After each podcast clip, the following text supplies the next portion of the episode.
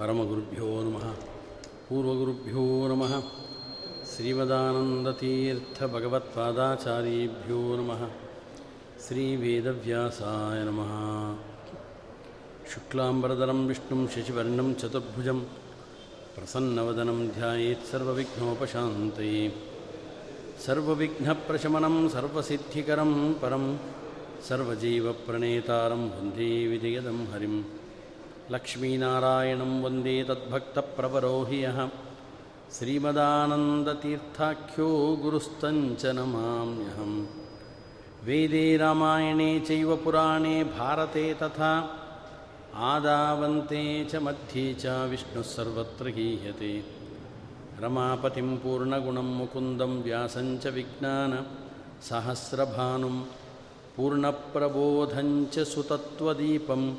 क्रमात् गुरूंश्च प्रणमामि मूर्ध्ना।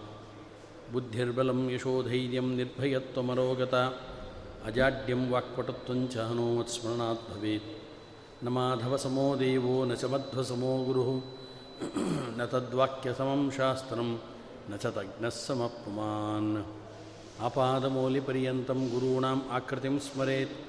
तेन विघ्नाः प्रणश्यन्ति, सिद्ध्यन्ति च मनोरथाः। पृथ्वीमण्डलमध्यस्थाः पूर्णबोधमतानुगाः वैष्णवाः विष्णुहृदयाः तान्नमस्ये गुरून् मम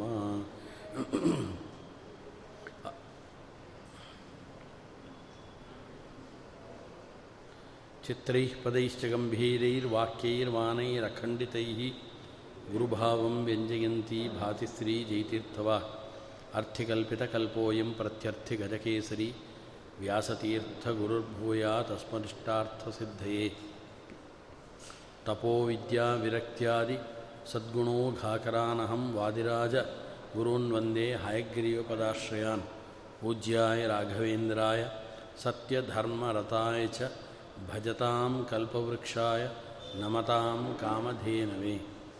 ಹರೇ.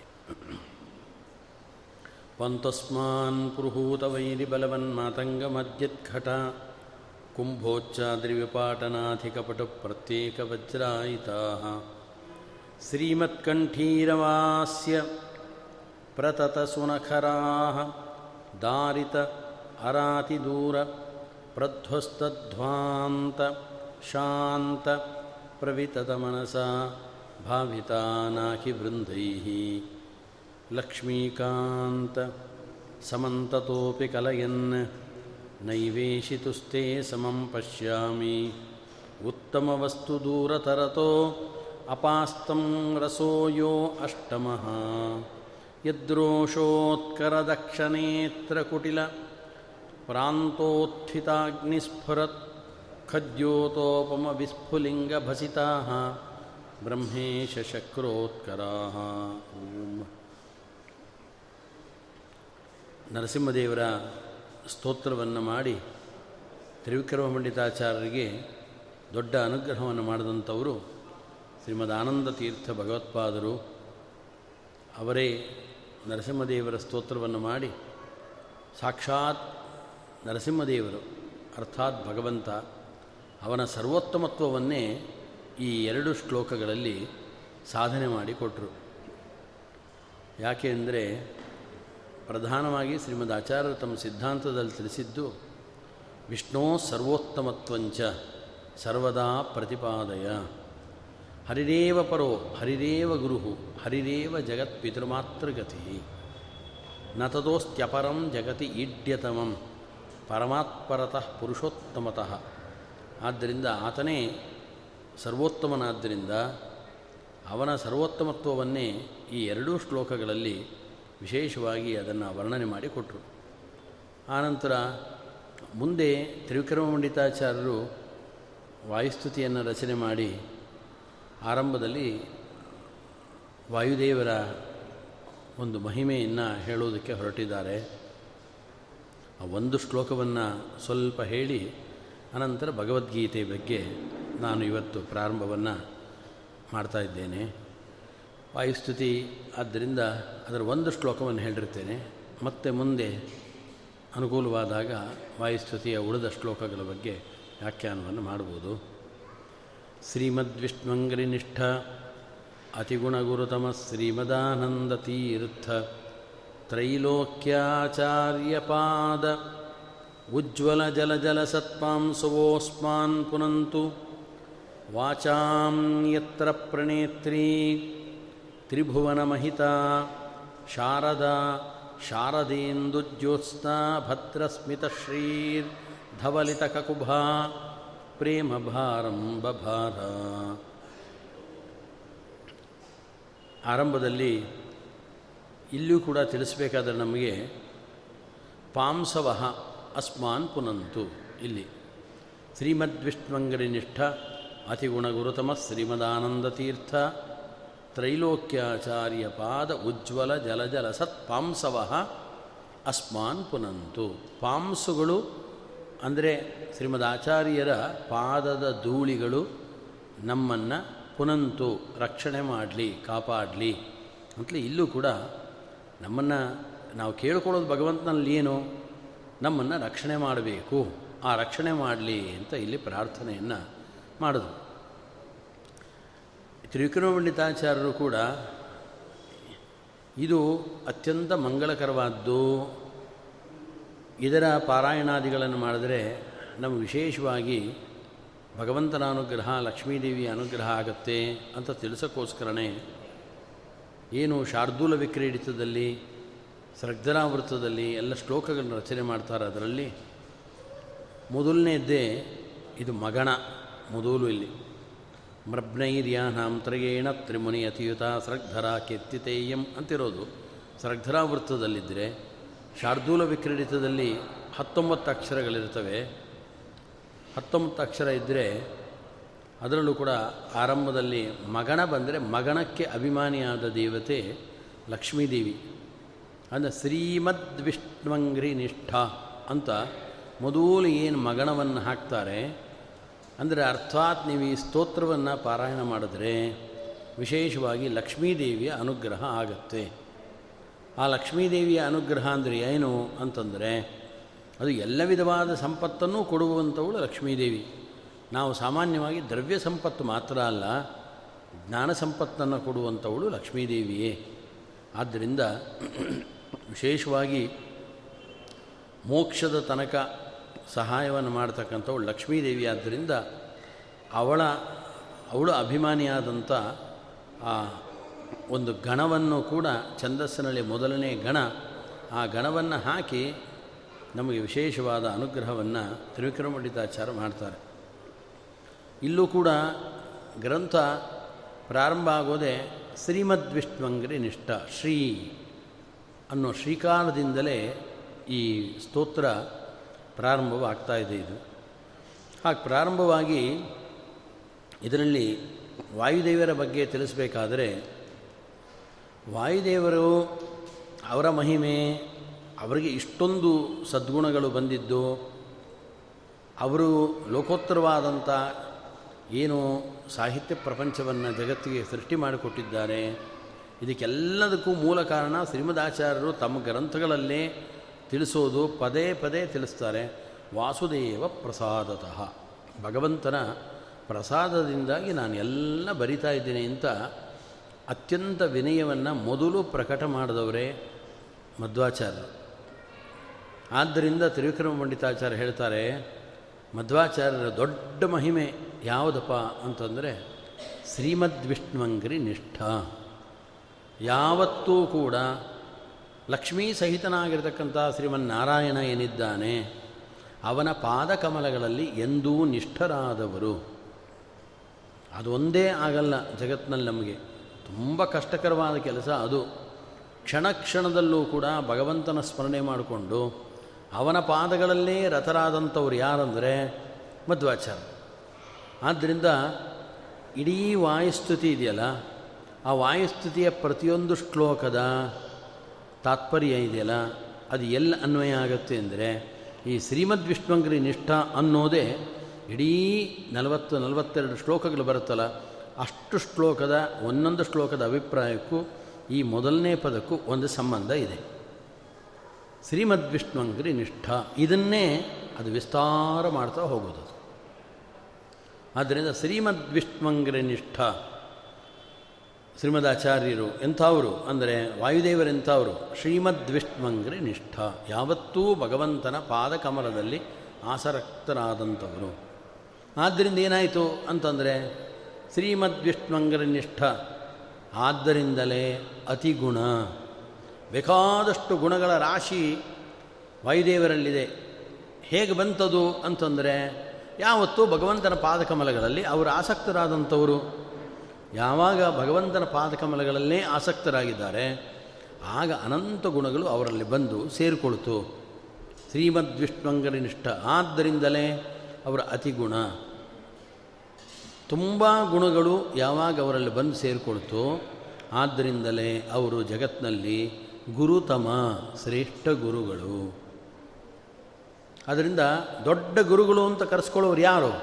ಅಂದರೆ ಜ್ಞಾನ, ಭಕ್ತಿ, ವೈರಾಗ್ಯ ಇತ್ಯಾದಿ ಅನೇಕ ಗುಣಗಳವರಲ್ಲಿದ್ದರೆ ದೊಡ್ಡ ಗುರುಗಳಾಗ್ತಾರೆ. ಅಷ್ಟೊಂದು ಗುಣಗಳು ಬರೋದು ಹೇಗಪ್ಪ ಅಂತಂದರೆ ಯಾವತ್ತೂ ಭಗವಂತನ ಪಾದಾರವಿಂದದಲ್ಲಿ ಅವರ ಮನಸ್ಸನ್ನು ಇಟ್ಟಿರೋದ್ರಿಂದಲೇ ಅಷ್ಟು ಗುಣಗಳು ಬಂತು. ಅಷ್ಟು ಗುಣಗಳು ಬಂದಿದ್ದರಿಂದಲೇ ಅವರು ಅತಿಗುಣ ಆದ್ದರಿಂದಲೇ ಅವರು ದೊಡ್ಡ ಗುರುತಮ ಅಂತ ಕರೆದಿದ್ದು ದೊಡ್ಡ ಗುರುಗಳು ಅಂತ ಜಗತ್ತಿನಲ್ಲಿ ಆಗಿದ್ದು. ಆದ್ದರಿಂದ ಅತಿಗುಣ ಗುರುತಮ ಯಾರವರು ಅಂತ ಕೇಳಿದ್ರೆ ಶ್ರೀಮದಾನಂದ ತೀರ್ಥ. ಆನಂದ ತೀರ್ಥರೇ ಅಂತ ಗುರುಗಳು ಅಂತ ತಿಳಿಸ್ತಾರೆ.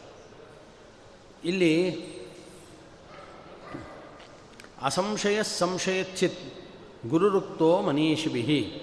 ತಸ್ಮಾತ್ ಬ್ರಹ್ಮ ಗುರುರ್ಮುಖ್ಯ ಸರ್ವೇಷಾಮೇವ ಸರ್ವದಾ. ಮಹಾಭಾರತ ತಾತ್ಪರ್ಯ ನಿರ್ಣಯದಲ್ಲಿ ಹೇಳಬೇಕಾದ್ರೆ, ಬ್ರಹ್ಮದೇವರನ್ನು ಕುರಿತು ಹೇಳಬೇಕಾದ್ರೆ ಬ್ರಹ್ಮದೇವರ ಪದವಿಗೆ ಮುಂದೆ ವಾಯುದೇವರು ಬರುವಂಥವರು.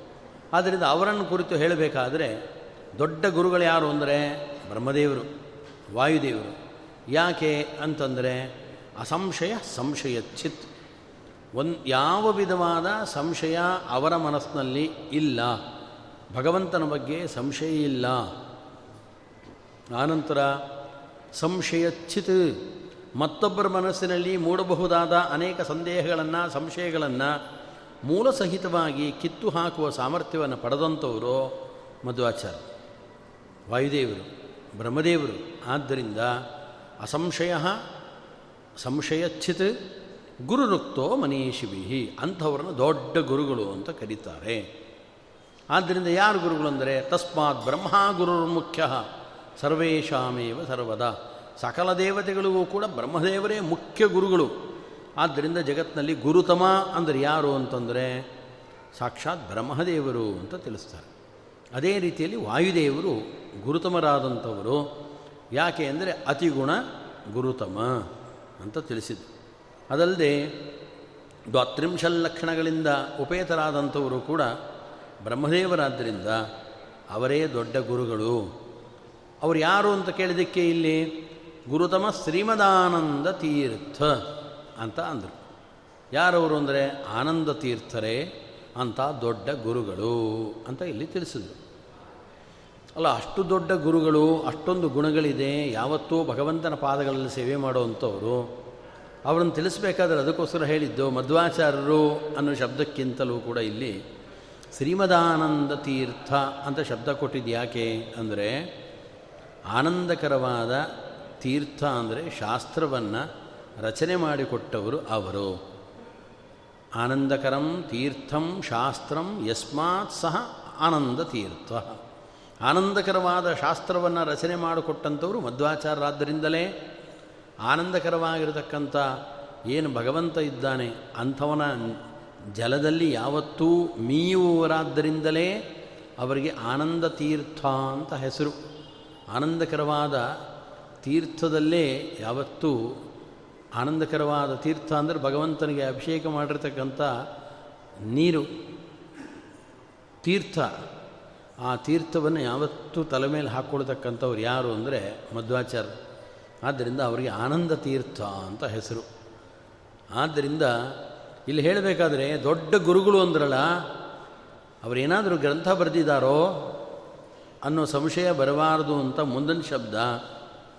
ಆನಂದ ತೀರ್ಥ ಅಂತ ಕೊಟ್ಟರು ಆನಂದಕರವಾದ, ಅರ್ಥಾತ್ ಮೋಕ್ಷವನ್ನು ತಂದುಕೊಡ್ತಕ್ಕಂಥ ಶಾಸ್ತ್ರವನ್ನು ರಚನೆ ಮಾಡಿಕೊಟ್ಟವರು ಅವರೇ ಅಂತ ತಿಳಿಸೋಕ್ಕೋಸ್ಕರನೇ ಪೂರ್ಣಪ್ರಜ್ಞ ಅನ್ನೋ ಶಬ್ದ ಹಾಕಲಿಲ್ಲ. ಆನಂದ ತೀರ್ಥ ಅಂತ ಶಬ್ದವನ್ನು ಹಾಕಿದ್ದು. ಆನಂತರ ಅದರ ಮುಂದೆ ಅದರ ವಿವರಣೆಯನ್ನು ನೀಡ್ಬೋದು ನಾವು. ಯಾಕೆ ಅಂದರೆ ವಿಷ್ಣು ಸೂಕ್ತಗಳಲ್ಲಿ ಒಂದು ಸೂಕ್ತ ಬರುತ್ತೆ. ಓಂ ತದಸ್ಯ ಪ್ರಿಯಮಭಿಪಾತೋ ಅಶ್ಯಾಂ ನರೋ ಯತ್ರ ದೇವಯವೋ ಮದಂತಿ ಉರ್ಕ್ರಮಸ್ಯ ಸಹಿ ಬಂಧೂರಿತ್ಥ ವಿಷ್ಣೋ ಪದೇ ಪಾರಮೇ ಮಧ್ವೋತ್ಸಾಹ ಇದು ವಿಷ್ಣು ಸೂಕ್ತದಲ್ಲಿ ಬರುವಂಥ ಪದ್ಯ. ವಾದಿರಾಜರು ತಮ್ಮ ಯುಕ್ತಿಮಲ್ಲಿಕಾ ಗ್ರಂಥದಲ್ಲಿ ಈ ಪದ್ಯವನ್ನು ವಿಷ್ಣು ಪರವಾಗಿ ಹೌದು ವಾಯುಪರವಾಗಿಯೂ ಅರ್ಥ ಮಾಡಿ ಬರೆದಿದ್ದಾನೆ. ಇದನ್ನು ನಾವು ಮುಖ್ಯಪ್ರಾಣದೇವರಿಗೆ ಭಗವಂತನ ತೀರ್ಥವನ್ನು ಅಭಿಷೇಕ ಮಾಡಬೇಕಾದರೆ ಆ ಸಂದರ್ಭದಲ್ಲೂ ಹೇಳಬಹುದು ಅನೇಕ ದೇವರ ಪೂಜಾ ಪದ್ಧತಿಗಳಲ್ಲಿ ಅದನ್ನು ಬರೆದಿದ್ದಾರೆ ಅದನ್ನ ಯಾಕೆ ಅಂತಂದರೆ ಸೂಕ್ಷ್ಮವಾಗಿ ಅವರು ಎಷ್ಟು ಚೆನ್ನಾಗಿ ಹೇಳ್ತಾರೆ ಅಂದರೆ ನಾವು ಪ್ರತಿನಿತ್ಯ ಭಗವಂತನ ತೀರ್ಥವನ್ನು ಪ್ರಾಶನ ಮಾಡ್ತೇವೆ. ಯಾಕೆ ಮಾಡಬೇಕು ಅಂತಂದರೆ ನಮ್ಮನ್ನು ಕೇಳಿದ ತಕ್ಷಣ ನಾವೇನು ಹೇಳ್ತೀವಿ ಅಂದರೆ, ಶ್ರೀಮದ್ ಆಚಾರ್ಯನ ಅನುಯಾಯಿಗಳು ನಾವು. ಆದ್ದರಿಂದ ಮಧ್ವಾಚಾರ್ಯರು ಆ ಗ್ರಂಥಗಳಲ್ಲಿ ಹೇಳಿದ್ದಾರೆ. ಆದ್ದರಿಂದ ಭಗವಂತನ ತೀರ್ಥವನ್ನು ನಾವು ಪ್ರತಿನಿತ್ಯ ಮೂರು ಸರಿ ಪ್ರಾಶನವನ್ನು ಮಾಡ್ತೇವೆ ಅಂತ ಅರ್ಥ. ಮಧ್ವಾಚಾರ್ಯ ಏನು ಮಾಡ್ತಾರೆ? ಮಧ್ವಾಚಾರ್ಯರು ಕೂಡ ನಿರಂತರವಾಗಿ ಭಗವಂತನ ಪಾದೋದಕ ಏನಿದೆ, ತೀರ್ಥ ಏನಿದೆ, ಆ ತೀರ್ಥವನ್ನು ಪ್ರಾಶನ ಮಾಡ್ತಾರೆ. ಮಧ್ವಾಚಾರ್ಯರೇ ಭಗವಂತನ ತೀರ್ಥವನ್ನು ಪ್ರಾಶನೆ ಮಾಡಿದ ಮೇಲೆ ಅವರ ಮತದ ಅನುಯಾಯಿಗಳಾದಂಥ ನಾವು ಅವಶ್ಯವಾಗಿ ಆ ಭಗವಂತನ ತೀರ್ಥವನ್ನು ಪ್ರಾಶನ ಮಾಡಬೇಕು. ನಾವು ಮಾತ್ರ ಅಲ್ಲ, ರುದ್ರಂ ಸಮಾಶ್ರಿತಾ ದೇವಾ ರುದ್ರೋ ಬ್ರಹ್ಮಾಣಮಾಶ್ರಿತ ಬ್ರಹ್ಮಾಮಾಶ್ರಿತೋ ನಿತ್ಯಂ ನಾಹಂಕಂಚಿದುಪಾಶ್ರಿತ ಎಲ್ಲ ದೇವತೆಗಳು ಕೂಡ ರುದ್ರದೇವರನ್ನು ಆಶ್ರಯಿಸಿಕೊಂಡಿದ್ದಾರೆ. ರುದ್ರದೇವರು ಬ್ರಹ್ಮದೇವರನ್ನು ಆಶ್ರಯಿಸಿಕೊಂಡಿದ್ದಾರೆ. ಆದ್ದರಿಂದ ಬ್ರಹ್ಮದೇವರು ಸಾಕ್ಷಾತ್ ಭಗವಂತನನ್ನು ಆಶ್ರಯಿಸಿಕೊಂಡಿದ್ದಾರೆ. ಭಗವಂತ ಮಾತ್ರ ಯಾರನ್ನು ಆಶ್ರಯಿಸಿಕೊಂಡಿಲ್ಲ ಅಂದರು. ಹಾಗಾದರೆ ಎಲ್ಲ ದೇವತೆಗಳು ಕೂಡ ವಾಯುದೇವರನ್ನು, ಬ್ರಹ್ಮದೇವರನ್ನು ಆಶ್ರಯಿಸಿಕೊಂಡಿದ್ದಾರೆ ಅಂತ ಹೇಳಿದಾಗ ಅವರೆಲ್ಲರೂ ಕೂಡ ವಾಯುದೇವರು ಯಾವಾಗ ಭಗವಂತನ ತೀರ್ಥವನ್ನು ಪ್ರಾಶನ ಮಾಡ್ತಾರೆ? ತಕ್ಷಣದಲ್ಲಿ ಎಲ್ಲ ದೇವತೆಗಳು, ಅಯ್ಯಯ್ಯೋ, ನಮಗೂ ಭಗವಂತನ ತೀರ್ಥ ಕೊಡಿ ಅಂತ ಹೇಳಿ ಆ ಭಗವಂತನ ತೀರ್ಥವನ್ನು ಪ್ರಾಶನ ಮಾಡಿ ತುಂಬ ಆನಂದವನ್ನು ಪಡ್ತಾರೆ. ಆದ್ದರಿಂದ ದೇವಾದಿ ದೇವತೆಗಳೆಲ್ಲ ಭಗವಂತನ ತೀರ್ಥವನ್ನು ಪ್ರಾಶನ ಮಾಡಿ ಆನಂದ ಪಡ್ತಾ ಇದ್ದಾರೆ ಅಂದಮೇಲೆ ನಾವು ತೀರ್ಥ ಪ್ರಾಶನ ಮಾಡಬೇಕೋ ಬೇಡವೋ, ನಾವೇ ವಿಚಾರ ಮಾಡಬೇಕು. ಇದನ್ನು ಹೇಳೋದು ಯಾವುದಪ್ಪ ಅಂತಂದರೆ ಈ ಸೂಕ್ತ ಹೇಳ್ತಾ ಇದೆ. ತದಸ್ಯ ಪ್ರಿಯಂ ಅಭಿಪಾತಃ. ಪ್ರಿಯಂ ಅಭಿಪಾತಃ. ಅಹಂ ಅಶ್ಯಾಂ ಅಂತ ವಾಯುದೇವರು ಈ ಸೂಕ್ತದಲ್ಲಿ ಹೇಳ್ತಾ ಇದ್ದಾರೆ. ತದಸ್ಯ ಪ್ರಿಯಂ ಅಭಿಪಾತೋ ಓ ಅಶ್ಯಾಂ ನರೋ ನರಹ ಜೀವೋತ್ತಮನಾಗಿರ್ತಕ್ಕಂಥ ನಾನು ಅಸ್ಯ ಪ್ರಿಯಂ ಅಭಿಪಾತಃ. ಸಾಕ್ಷಾತ್ ಭಗವಂತನಾಗಿರ್ತಕ್ಕಂಥ ವಿಷ್ಣು ಏನಿದ್ದಾನೆ, ಅವನಿಗೆ ಮ ಅಭಿಷೇಕ ಮಾಡಿದಂಥ ಏನು ಅಭಿಪಾತಃ? ಪೂರ್ಣವಾಗಿ ಅಭಿಷೇಕ ಮಾಡಿದ ಏನು ನೀರಿದೆ? ಅದು ತೀರ್ಥ, ಅದನ್ನು ಅಹಂ ಅಶ್ಯಾಂ. ನಾನು ಪ್ರತಿನಿತ್ಯ ಅದನ್ನು ಪಾನ ಮಾಡ್ತಾ ಇದ್ದೇನೆ.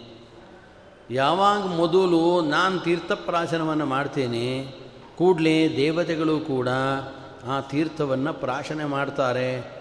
ಮಾಡಿ ಬೇಜಾರು ಪಟ್ಕೊಳ್ಳಲ್ಲ ದೇವಯವೋ ಎತ್ರ ಮದಂತಿ. ದೇವಯವ ಎಲ್ಲ ದೇವತೆಗಳು ಕೂಡ ಎತ್ರ ಯಾವ ಭಗವಂತನ ತೀರ್ಥಪ್ರಾಶನ ಮಾಡೋದರಲ್ಲಿ ಮದಂತಿ, ತುಂಬ ಮದ ಹರ್ಷೆ ತುಂಬ ಆನಂದವನ್ನು ಪಡ್ತಾ ಇದ್ದಾರೆ. ಆದ್ದರಿಂದ ದೇವಾದಿ ದೇವತೆಗಳು ಕೂಡ ಆ ತೀರ್ಥವನ್ನು ಪ್ರಾಶನ ಮಾಡೋದರಲ್ಲಿ ತುಂಬ ಹರ್ಷ ಪಡ್ತಾ ಇದ್ದಾರೆ. ಅದಕ್ಕೆ ಆನಂದಕರವಾಗಿರತಕ್ಕಂಥ ತೀರ್ಥ, ಆ ತೀರ್ಥವನ್ನು ಪಡೆಯತಕ್ಕಂಥವರು ಭಗವಂತನ ಪಾದೋದಕದ ತೀರ್ಥವನ್ನು ಸ್ವೀಕಾರ ಮಾಡುವಂಥವರು ವಾಯುದೇವರಾದ್ದರಿಂದ ಯಾವಾಗಲೂ ಶ್ರೀಮದಾನಂದ ತೀರ್ಥ ಅಂತಲೂ ಹೆಸರು ಅವರಿಗೆ. ಆನಂದಕರವಾದ ಮೋಕ್ಷವನ್ನು ತಂದುಕೊಡ್ತಕ್ಕಂಥ ಶಾಸ್ತ್ರವನ್ನು ಮಾಡಿದವರು ಹೌದು, ಅದು ಹೌದೇ. ಹಾಗೆಯೇ ಈ ಸೂಕ್ತ ಹೇಳಿದಂತೆ ತದಸ್ಯ ಪ್ರಿಯಂ ಅಭಿಪಾತಃ. ಅಶ್ಯಾಂ ನರೋ ಯತ್ರ ದೇವಯವೋ ಮದಂತಿ, ಯತ್ರ ದೇವಯವಃ ಮದಂತಿ. ಎಲ್ಲ ದೇವತೆಗಳು ಕೂಡ ತೀರ್ಥಪ್ರಾಶನದ ವಿಚಾರದಲ್ಲಿ ತುಂಬ ಸಂತೋಷ ಪಡ್ತಾ ಇದ್ದಾರೆ. ಉರುಕ್ರಮಸ್ಯ ಸಹಿಬಂಧುರಿತ್ಥ ವಿಷ್ಣೋ ಪದೇ ಪರಮೇ ಮಧ್ವ ಉತ್ಸಹ. ಉರುಕ್ರಮಸ್ಯ ಸಹಿಬಂಧು ಉರುಕ್ರಮ ತ್ರಿವಿಕ್ರಮನಾಗಿರತಕ್ಕಂಥ ಭಗವಂತ ಏನಿದ್ದಾನೆ, ಅವನಿಗೆ ಸಹಿಬಂಧು ದೊಡ್ಡ ಬಂಧು ಯಾರು ಅಂತಂದರೆ ವಾಯುದೇವರೇ. ಯಾಕೆ ಅಂದರೆ ಬಂಧು ಅಂದರೆ ಏನಪ್ಪ ಅಂತಂದರೆ ಯಾವಾಗಲೂ ಜೊತೆಗಿರೋ ಅಂಥವರು ಭಗವಂತನ ಜೊತೆಗೇ ಯಾವತ್ತೂ ಇದ್ದು, ತಮ್ಮ ಹೃದಯದಲ್ಲಿ ಯಾವಾಗಲೂ ಭಗವಂತನನ್ನು ಹೊತ್ಕೊಂಡವರು ಯಾರು ಅಂದರೆ ಬ್ರಹ್ಮದೇವರು, ವಾಯುದೇವರು. ಆದ್ದರಿಂದ ದೇವತೆಗಳು ಉಪನಿಷತ್ತಿನಲ್ಲಿ ತಿಳಿಸಿದಂತೆ ಯಾವಾಗ ಭಗವಂತನ ಪೂಜೆಯನ್ನು ಮಾಡೋದಕ್ಕೆ, ಆರಾಧನೆಯನ್ನು, ಉಪಾಸನೆಯನ್ನು ಮಾಡೋದಕ್ಕೆ ಯಾವುದಾದ್ರೂ ಒಂದು ಪ್ರತೀಕ ಬೇಕು ಅಂತ ಹುಡುಕಿದಾಗ ಮುಖ್ಯ ಪ್ರಾಣದೇವರನ್ನು ತಮ್ಮ ಪ್ರತೀಕ ಅಂತ ಮಾಡಿಕೊಂಡು ಅದರ ಒಳಗಡೆ ಸಾಕ್ಷಾತ್ ಭಗವಂತನ ಸನ್ನಿಧಾನವನ್ನು ತಂದುಕೊಂಡು ಪೂಜೆ ಮಾಡೋದಕ್ಕೆ ಶುರು ಮಾಡಿದಾಗ ಯಾವ ಅಸುರರೂ ಕೂಡ ಆ ಪ್ರತಿಮೆಯನ್ನು ಒಳಗಿದ್ದಂಥ ಭಗವಂತನ ಸನ್ನಿಧಾನವನ್ನು ಓಡಿಸ್ಲಿಕ್ಕೆ ಆಗಲಿಲ್ಲ. ಬೇರೆ ಇನ್ನೆಲ್ಲ ಪ್ರತಿಮೆ ತೆಗೆದುಕೊಂಡ್ರು. ಅದರೊಳಗೆಲ್ಲ ಭಗವಂತನನ್ನು ಪೂಜೆ ಮಾಡಬೇಕು ಅಂತ ಹೊರಟರು. ಆದರೆ ಅದರ ಮೇಲೆ ಅಸುರರು ದಾಳಿ ಮಾಡಿದ್ರು. ಅಲ್ಲಿ ಹೊರಟೋಯ್ತು ಭಗವಂತ ಕಾಣದಾದ. ಆದರೆ ಮುಖ್ಯಪ್ರಾಣದೇವರು ಏನಿದ್ದಾರೆ, ಅವರ ಹೃದಯದಲ್ಲಿ ಭಗವಂತನನ್ನು ಇಟ್ಟಾಗ, ಅಲ್ಲಿ ಪೂಜೆ ಮಾಡೋಕ್ಕೆ ಬಂದಾಗ ಉಪನಿಷತ್ತು ಹೇಳುವಂತೆ ಅವರು ಆಖಣಾಶ್ಮ ಸಮ. ಎಲ್ಲ ದೈತ್ಯರು ಓಡಿ ಬಂದು ಅಪ್ಪಳಿಸಿ ಅಲ್ಲೂ ಕೂಡ ನಾಶ ಮಾಡಬೇಕು ಅಂತ ನೋಡಿದ್ರು. ಆದರೆ ಅದೇನಪ್ಪ ಅಂದರೆ, ಅದು ದೊಡ್ಡ ಬಂಡೆ ಇದ್ದಂತೆ, ಈ ಎಲ್ಲ ದೈತ್ಯರುಗಳು ಕೂಡ ಮಣ್ಣಿನ ಹೆಂಟೆ ಇದ್ದಂತೆ, ಸ್ವತಃ ಇವರು ಪುಡಿಯಾಗಿ ಹೋದರೆ ಹೊರತು ಆನಂದ ತೀರ್ಥರಿಗೆ ವಾಯುದೇವರಿಗೆ ಏನೂ ಆಗಲಿಲ್ಲ. ಆದ್ದರಿಂದ ಅವರ ಮನಸ್ಸಿನಲ್ಲಿ ಯಾವತ್ತೂ ಕೂಡ ಭಗವಂತ ಇರ್ತಾನೆ. ಜೊತೆಗೆ ಅವರ ಮನಸ್ಸಿನೊಳಗೆ ಭಗವಂತ ಇರುವಂತೆ, ಹಾಗೆ ಭಗವಂತನ ತೊಡೆಯ ಮೇಲೆ ನಿತ್ಯವೂ ಕೂಡ ಕೂತ್ಕೊಂಡಿರೋರು ಮಗನಾಗಿ ಯಾರು ಅಂತಂದರೆ ಬ್ರಹ್ಮದೇವರು, ವಾಯುದೇವರು.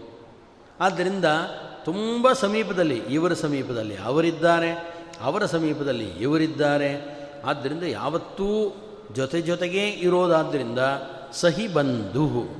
ಅವರೇ ನಿಜವಾದ ಭಗವಂತನ ಬಂಧು ಅಂದರೆ ಅಂತ ತಿಳಿಸೋದು. ಸಹಿ ಬಂಧು. ಆದ್ದರಿಂದ ಉಪನಿಷತ್ತುಗಳಲ್ಲಿ ಕೂಡ ಓಂ ಉತ್ಕ್ರಾಂತಿ ಗತ್ಯಾಗತಿ ನಾಮ್ ಅಂತ ಬ್ರಹ್ಮಸೂತ್ರ.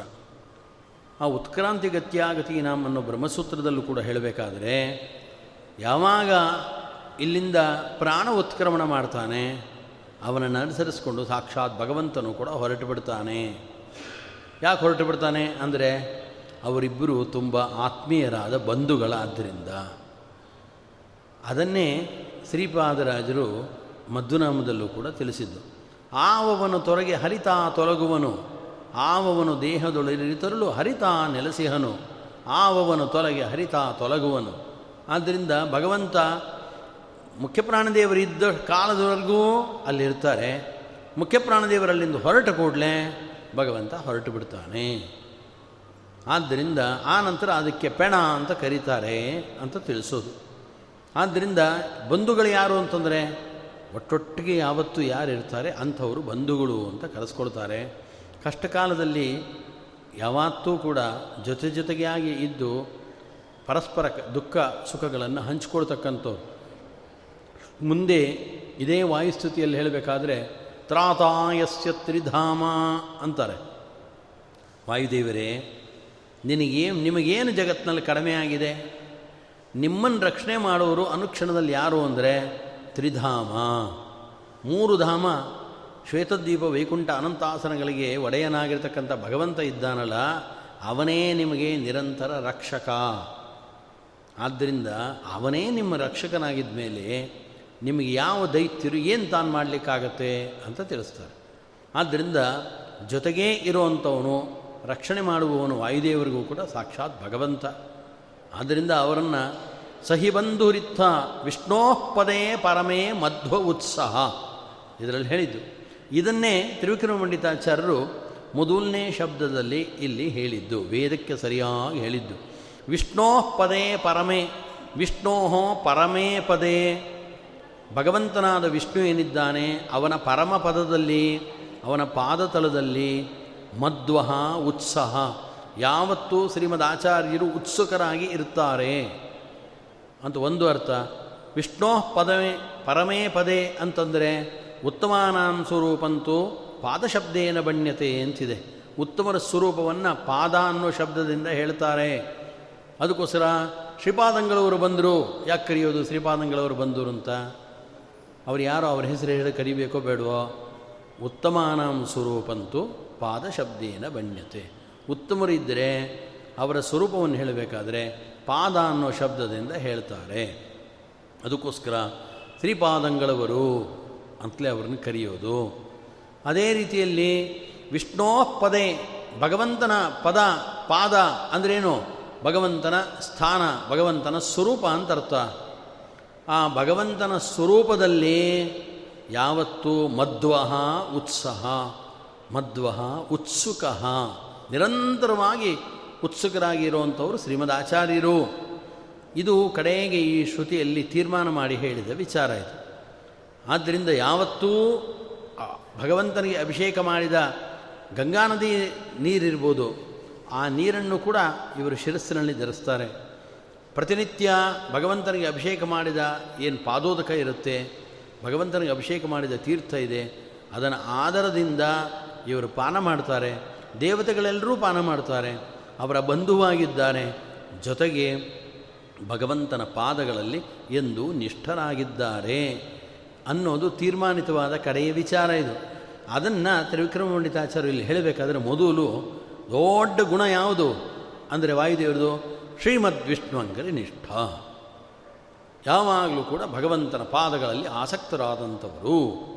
ಅದರಿಂದ ಅದೊಂದು ದೊಡ್ಡ ಗುಣ ಅದು. ನಮಗೆ ಎಲ್ಲ ಗುಣಗಳು ಆಗತ್ತೆ ಹೊರತು ಅದು ಒಂದು ಗುಣ ಆಗೋಲ್ಲ. ಎಲ್ಲ ಸಂದರ್ಭದಲ್ಲೂ ನಾವು ಹೇಳೋದೇನಪ್ಪ ಅಂದರೆ ಅನುಕ್ಷಣದಲ್ಲೂ ಕೂಡ ಭಗವಂತನನ್ನು ನೆನೆಸ್ಕೊಳ್ತಾನೇ ಇರಬೇಕು ಅಂತ ಅಂತೀವಿ ನಿಜ. ನೆನಪೇ ಬರೋದಿಲ್ಲ. ಅದು ಶ್ರೀಮದ್ ಆಚ, ಆಚಾರ್ಯರು ಹಾಗಲ್ಲ. ಯಾವತ್ತೂ ಅವರ ಮನಸ್ಸಿನಲ್ಲಿ ಭಗವಂತನೇ ಇರ್ತಾನೆ. ಅದರಿಂದ ಸಾಂದರ್ಭಿಕವಾಗಿ ತಿಳಿಸೋದು ರಾಘವೇಂದ್ರ ಸ್ವಾಮಿಗಳವರಿದ್ದಾರೆ. ಯಾವತ್ತೂ ತಮ್ಮ ಮನಸ್ಸಿನಲ್ಲಿ ಶ್ರೀಮದ್ ಆಚಾರ್ಯರನ್ನು ಹೊತ್ಕೊಂಡಿರ್ತಾರೆ. ವ್ಯಾಸರಾಜರು ಅಂಥವರು. ತಮ್ಮ ಮತ್ತು ಅವ್ರ ಮನಸ್ಸಿನಲ್ಲಿರುವಂಥವನು ಸಾಕ್ಷಾತ್ ಭಗವಂತ. ಯಾವಾಗಲೂ. ಆದ್ದರಿಂದ ಅವರೆಲ್ಲ ನಾವು ಅಪರೋಕ್ಷ ಜ್ಞಾನಿಗಳು, ದೊಡ್ಡ ಗುರುಗಳು ಅಂತ ಕರೆಯೋದು ಆ ದೃಷ್ಟಿಯಿಂದ. ಅದು ಯಾ, ಅದು ಹೇಗೆ ಸಿದ್ಧವಾಗುತ್ತೆ ಅಂದರೆ ವಾದೀಂದ್ರರು ಗುರುಗುಣಸ್ತವನ ಮಾಡಿ ಆ ಗುರುಗುಣಸ್ತವನದಲ್ಲಿ ರಾಘವೇಂದ್ರ ಸ್ವಾಮಿಗಳವ್ರನ್ನ ಹೊಗಳಬೇಕಾದ್ರೆ ಒಂದು ಶಬ್ದ ಹಾಕಿ ಹೇಳ್ತಾರವರು ಕ್ವಚಿದ ಪಿಲಿಖಿತಂ ನೈವ ನಿರ್ಮಾಷ್ಟಿ ಚಿತ್ತೇನಾಯುಕ್ತಮರ್ಥಂ ಕಲಯತಿ ಸಹಸ. ನಾಭಿದತ್ತೇನ ಸತ್ಪಿಸ್ಸಾಕಂ ಮೀಮಾಂಸತೇವ. ನ ಚ ಖಲು ವಚಸೋದ್ಘಾಟಯತ್ಯಾಶಯಂ ಸ್ವಂ. ಉಕ್ತಂ ನೋ ವಕ್ತಿ ಭೂಯ ಕ್ವಚಿದಪಿ ಲಿಖಿತಂ ನೈವ ನಿರ್ಮಾಷ್ಟಿತಸ್ಮಾದಸ್ಮಾಭಿ ಸತ್ಪ್ರಬಂಧ ಪ್ರಣಯನ ವಿಷಯೇ ಸ್ತೂಯತೆ ರಾಘವೇಂದ್ರ ಅಂತಾರೆ ಸತ್ಪ್ರಬಂಧ ಪ್ರಣಯನ ವಿಷಯೇ ಸ್ತೂಯತೆ ರಾಘವೇಂದ್ರ ಒಳ್ಳೆ ಗ್ರಂಥವನ್ನು ರಚನೆ ಮಾಡ್ತಕ್ಕಂಥ ವ್ಯಕ್ತಿಗಳು ಯಾರು? ಒಬ್ಬರ ಹೆಸರನ್ನು ಹೇಳಿ ಅಂತ ಹೇಳಿದ ಕೂಡಲೇ ವಾದೀಂದ್ರ ಹೇಳೋದು, ಸ್ತೂಯತೆ ರಾಘವೇಂದ್ರ. ರಾಘವೇಂದ್ರ ಸ್ವಾಮಿಗಳವ್ರನ್ನ ನಾವು ತೋರಿಸ್ತೀವಿ. ಶ್ರೀಮದ್ ಆಚಾರ್ಯರು, ಟೀಕಾಕೃತ್ಪಾದರು ಅವರ ನಂತರದಲ್ಲಿ ಯಾರನ್ನಾರು ತೋರಿಸಿ ಅಂದರೆ ನಾವು ರಾಘವೇಂದ್ರ ಸ್ವಾಮಿಗಳವ್ರನ್ನ ತೋರಿಸ್ತೀವಿ ಅಂತಂತಾರೆ. ಯಾಕೆ ಅಂತಂದರೆ ಅವರಂತಾರೆ, ಒಮ್ಮೆ ಪೆನ್ ಹಿಡಿದು ರಾಘವೇಂದ್ರ ಸ್ವಾಮಿಗಳವರು ಬರೆದರೆ ಕ್ವಚಿದಪಿ ಲಿಖಿತಂ ನೈವ ನಿರ್ಮಾಷ್ಟಿ. ಒಮ್ಮೆ ಬರೆದರೆ ಮತ್ತೊಮ್ಮೆ ಅದನ್ನು ಅವರು ಅಳಿಸೋದು ಅಂತ ಇಲ್ಲ.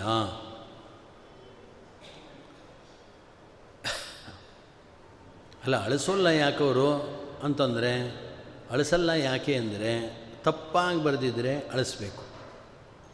ತಪ್ಪಾಗಿ ಯಾವಾಗ ಬರೆಯೋಲ್ಲ, ಅಳಿಸೋಲ್ಲ. ನಾವು ಬರೆದದ್ದನ್ನು ನೂರು ಸರಿ ಅಳಿಸಿ, ಕಡೇ ಒಂದು ಬಾರಿ ಸರಿಯಾಗಿದೆ ಅಂತ ನಮಗೆ ಮನಸ್ಸಿಗೆ ಅನಿಸಿದಂತೆ ಸರಿಯಾಗಿದೆ ಅಂತ ಬರೆದಿರ್ತೀವಿ. ಬೇರೆಯವರು ನೋಡಿರಲ್ಲ ಇನ್ನೂ. ಬೇರೆಯವರು ನೋಡಿದಾಗ ಅದರಲ್ಲಿ ಎಷ್ಟು ತಪ್ಪಿರುತ್ತೋ ದೇವರಿಗೆ ಗೊತ್ತು.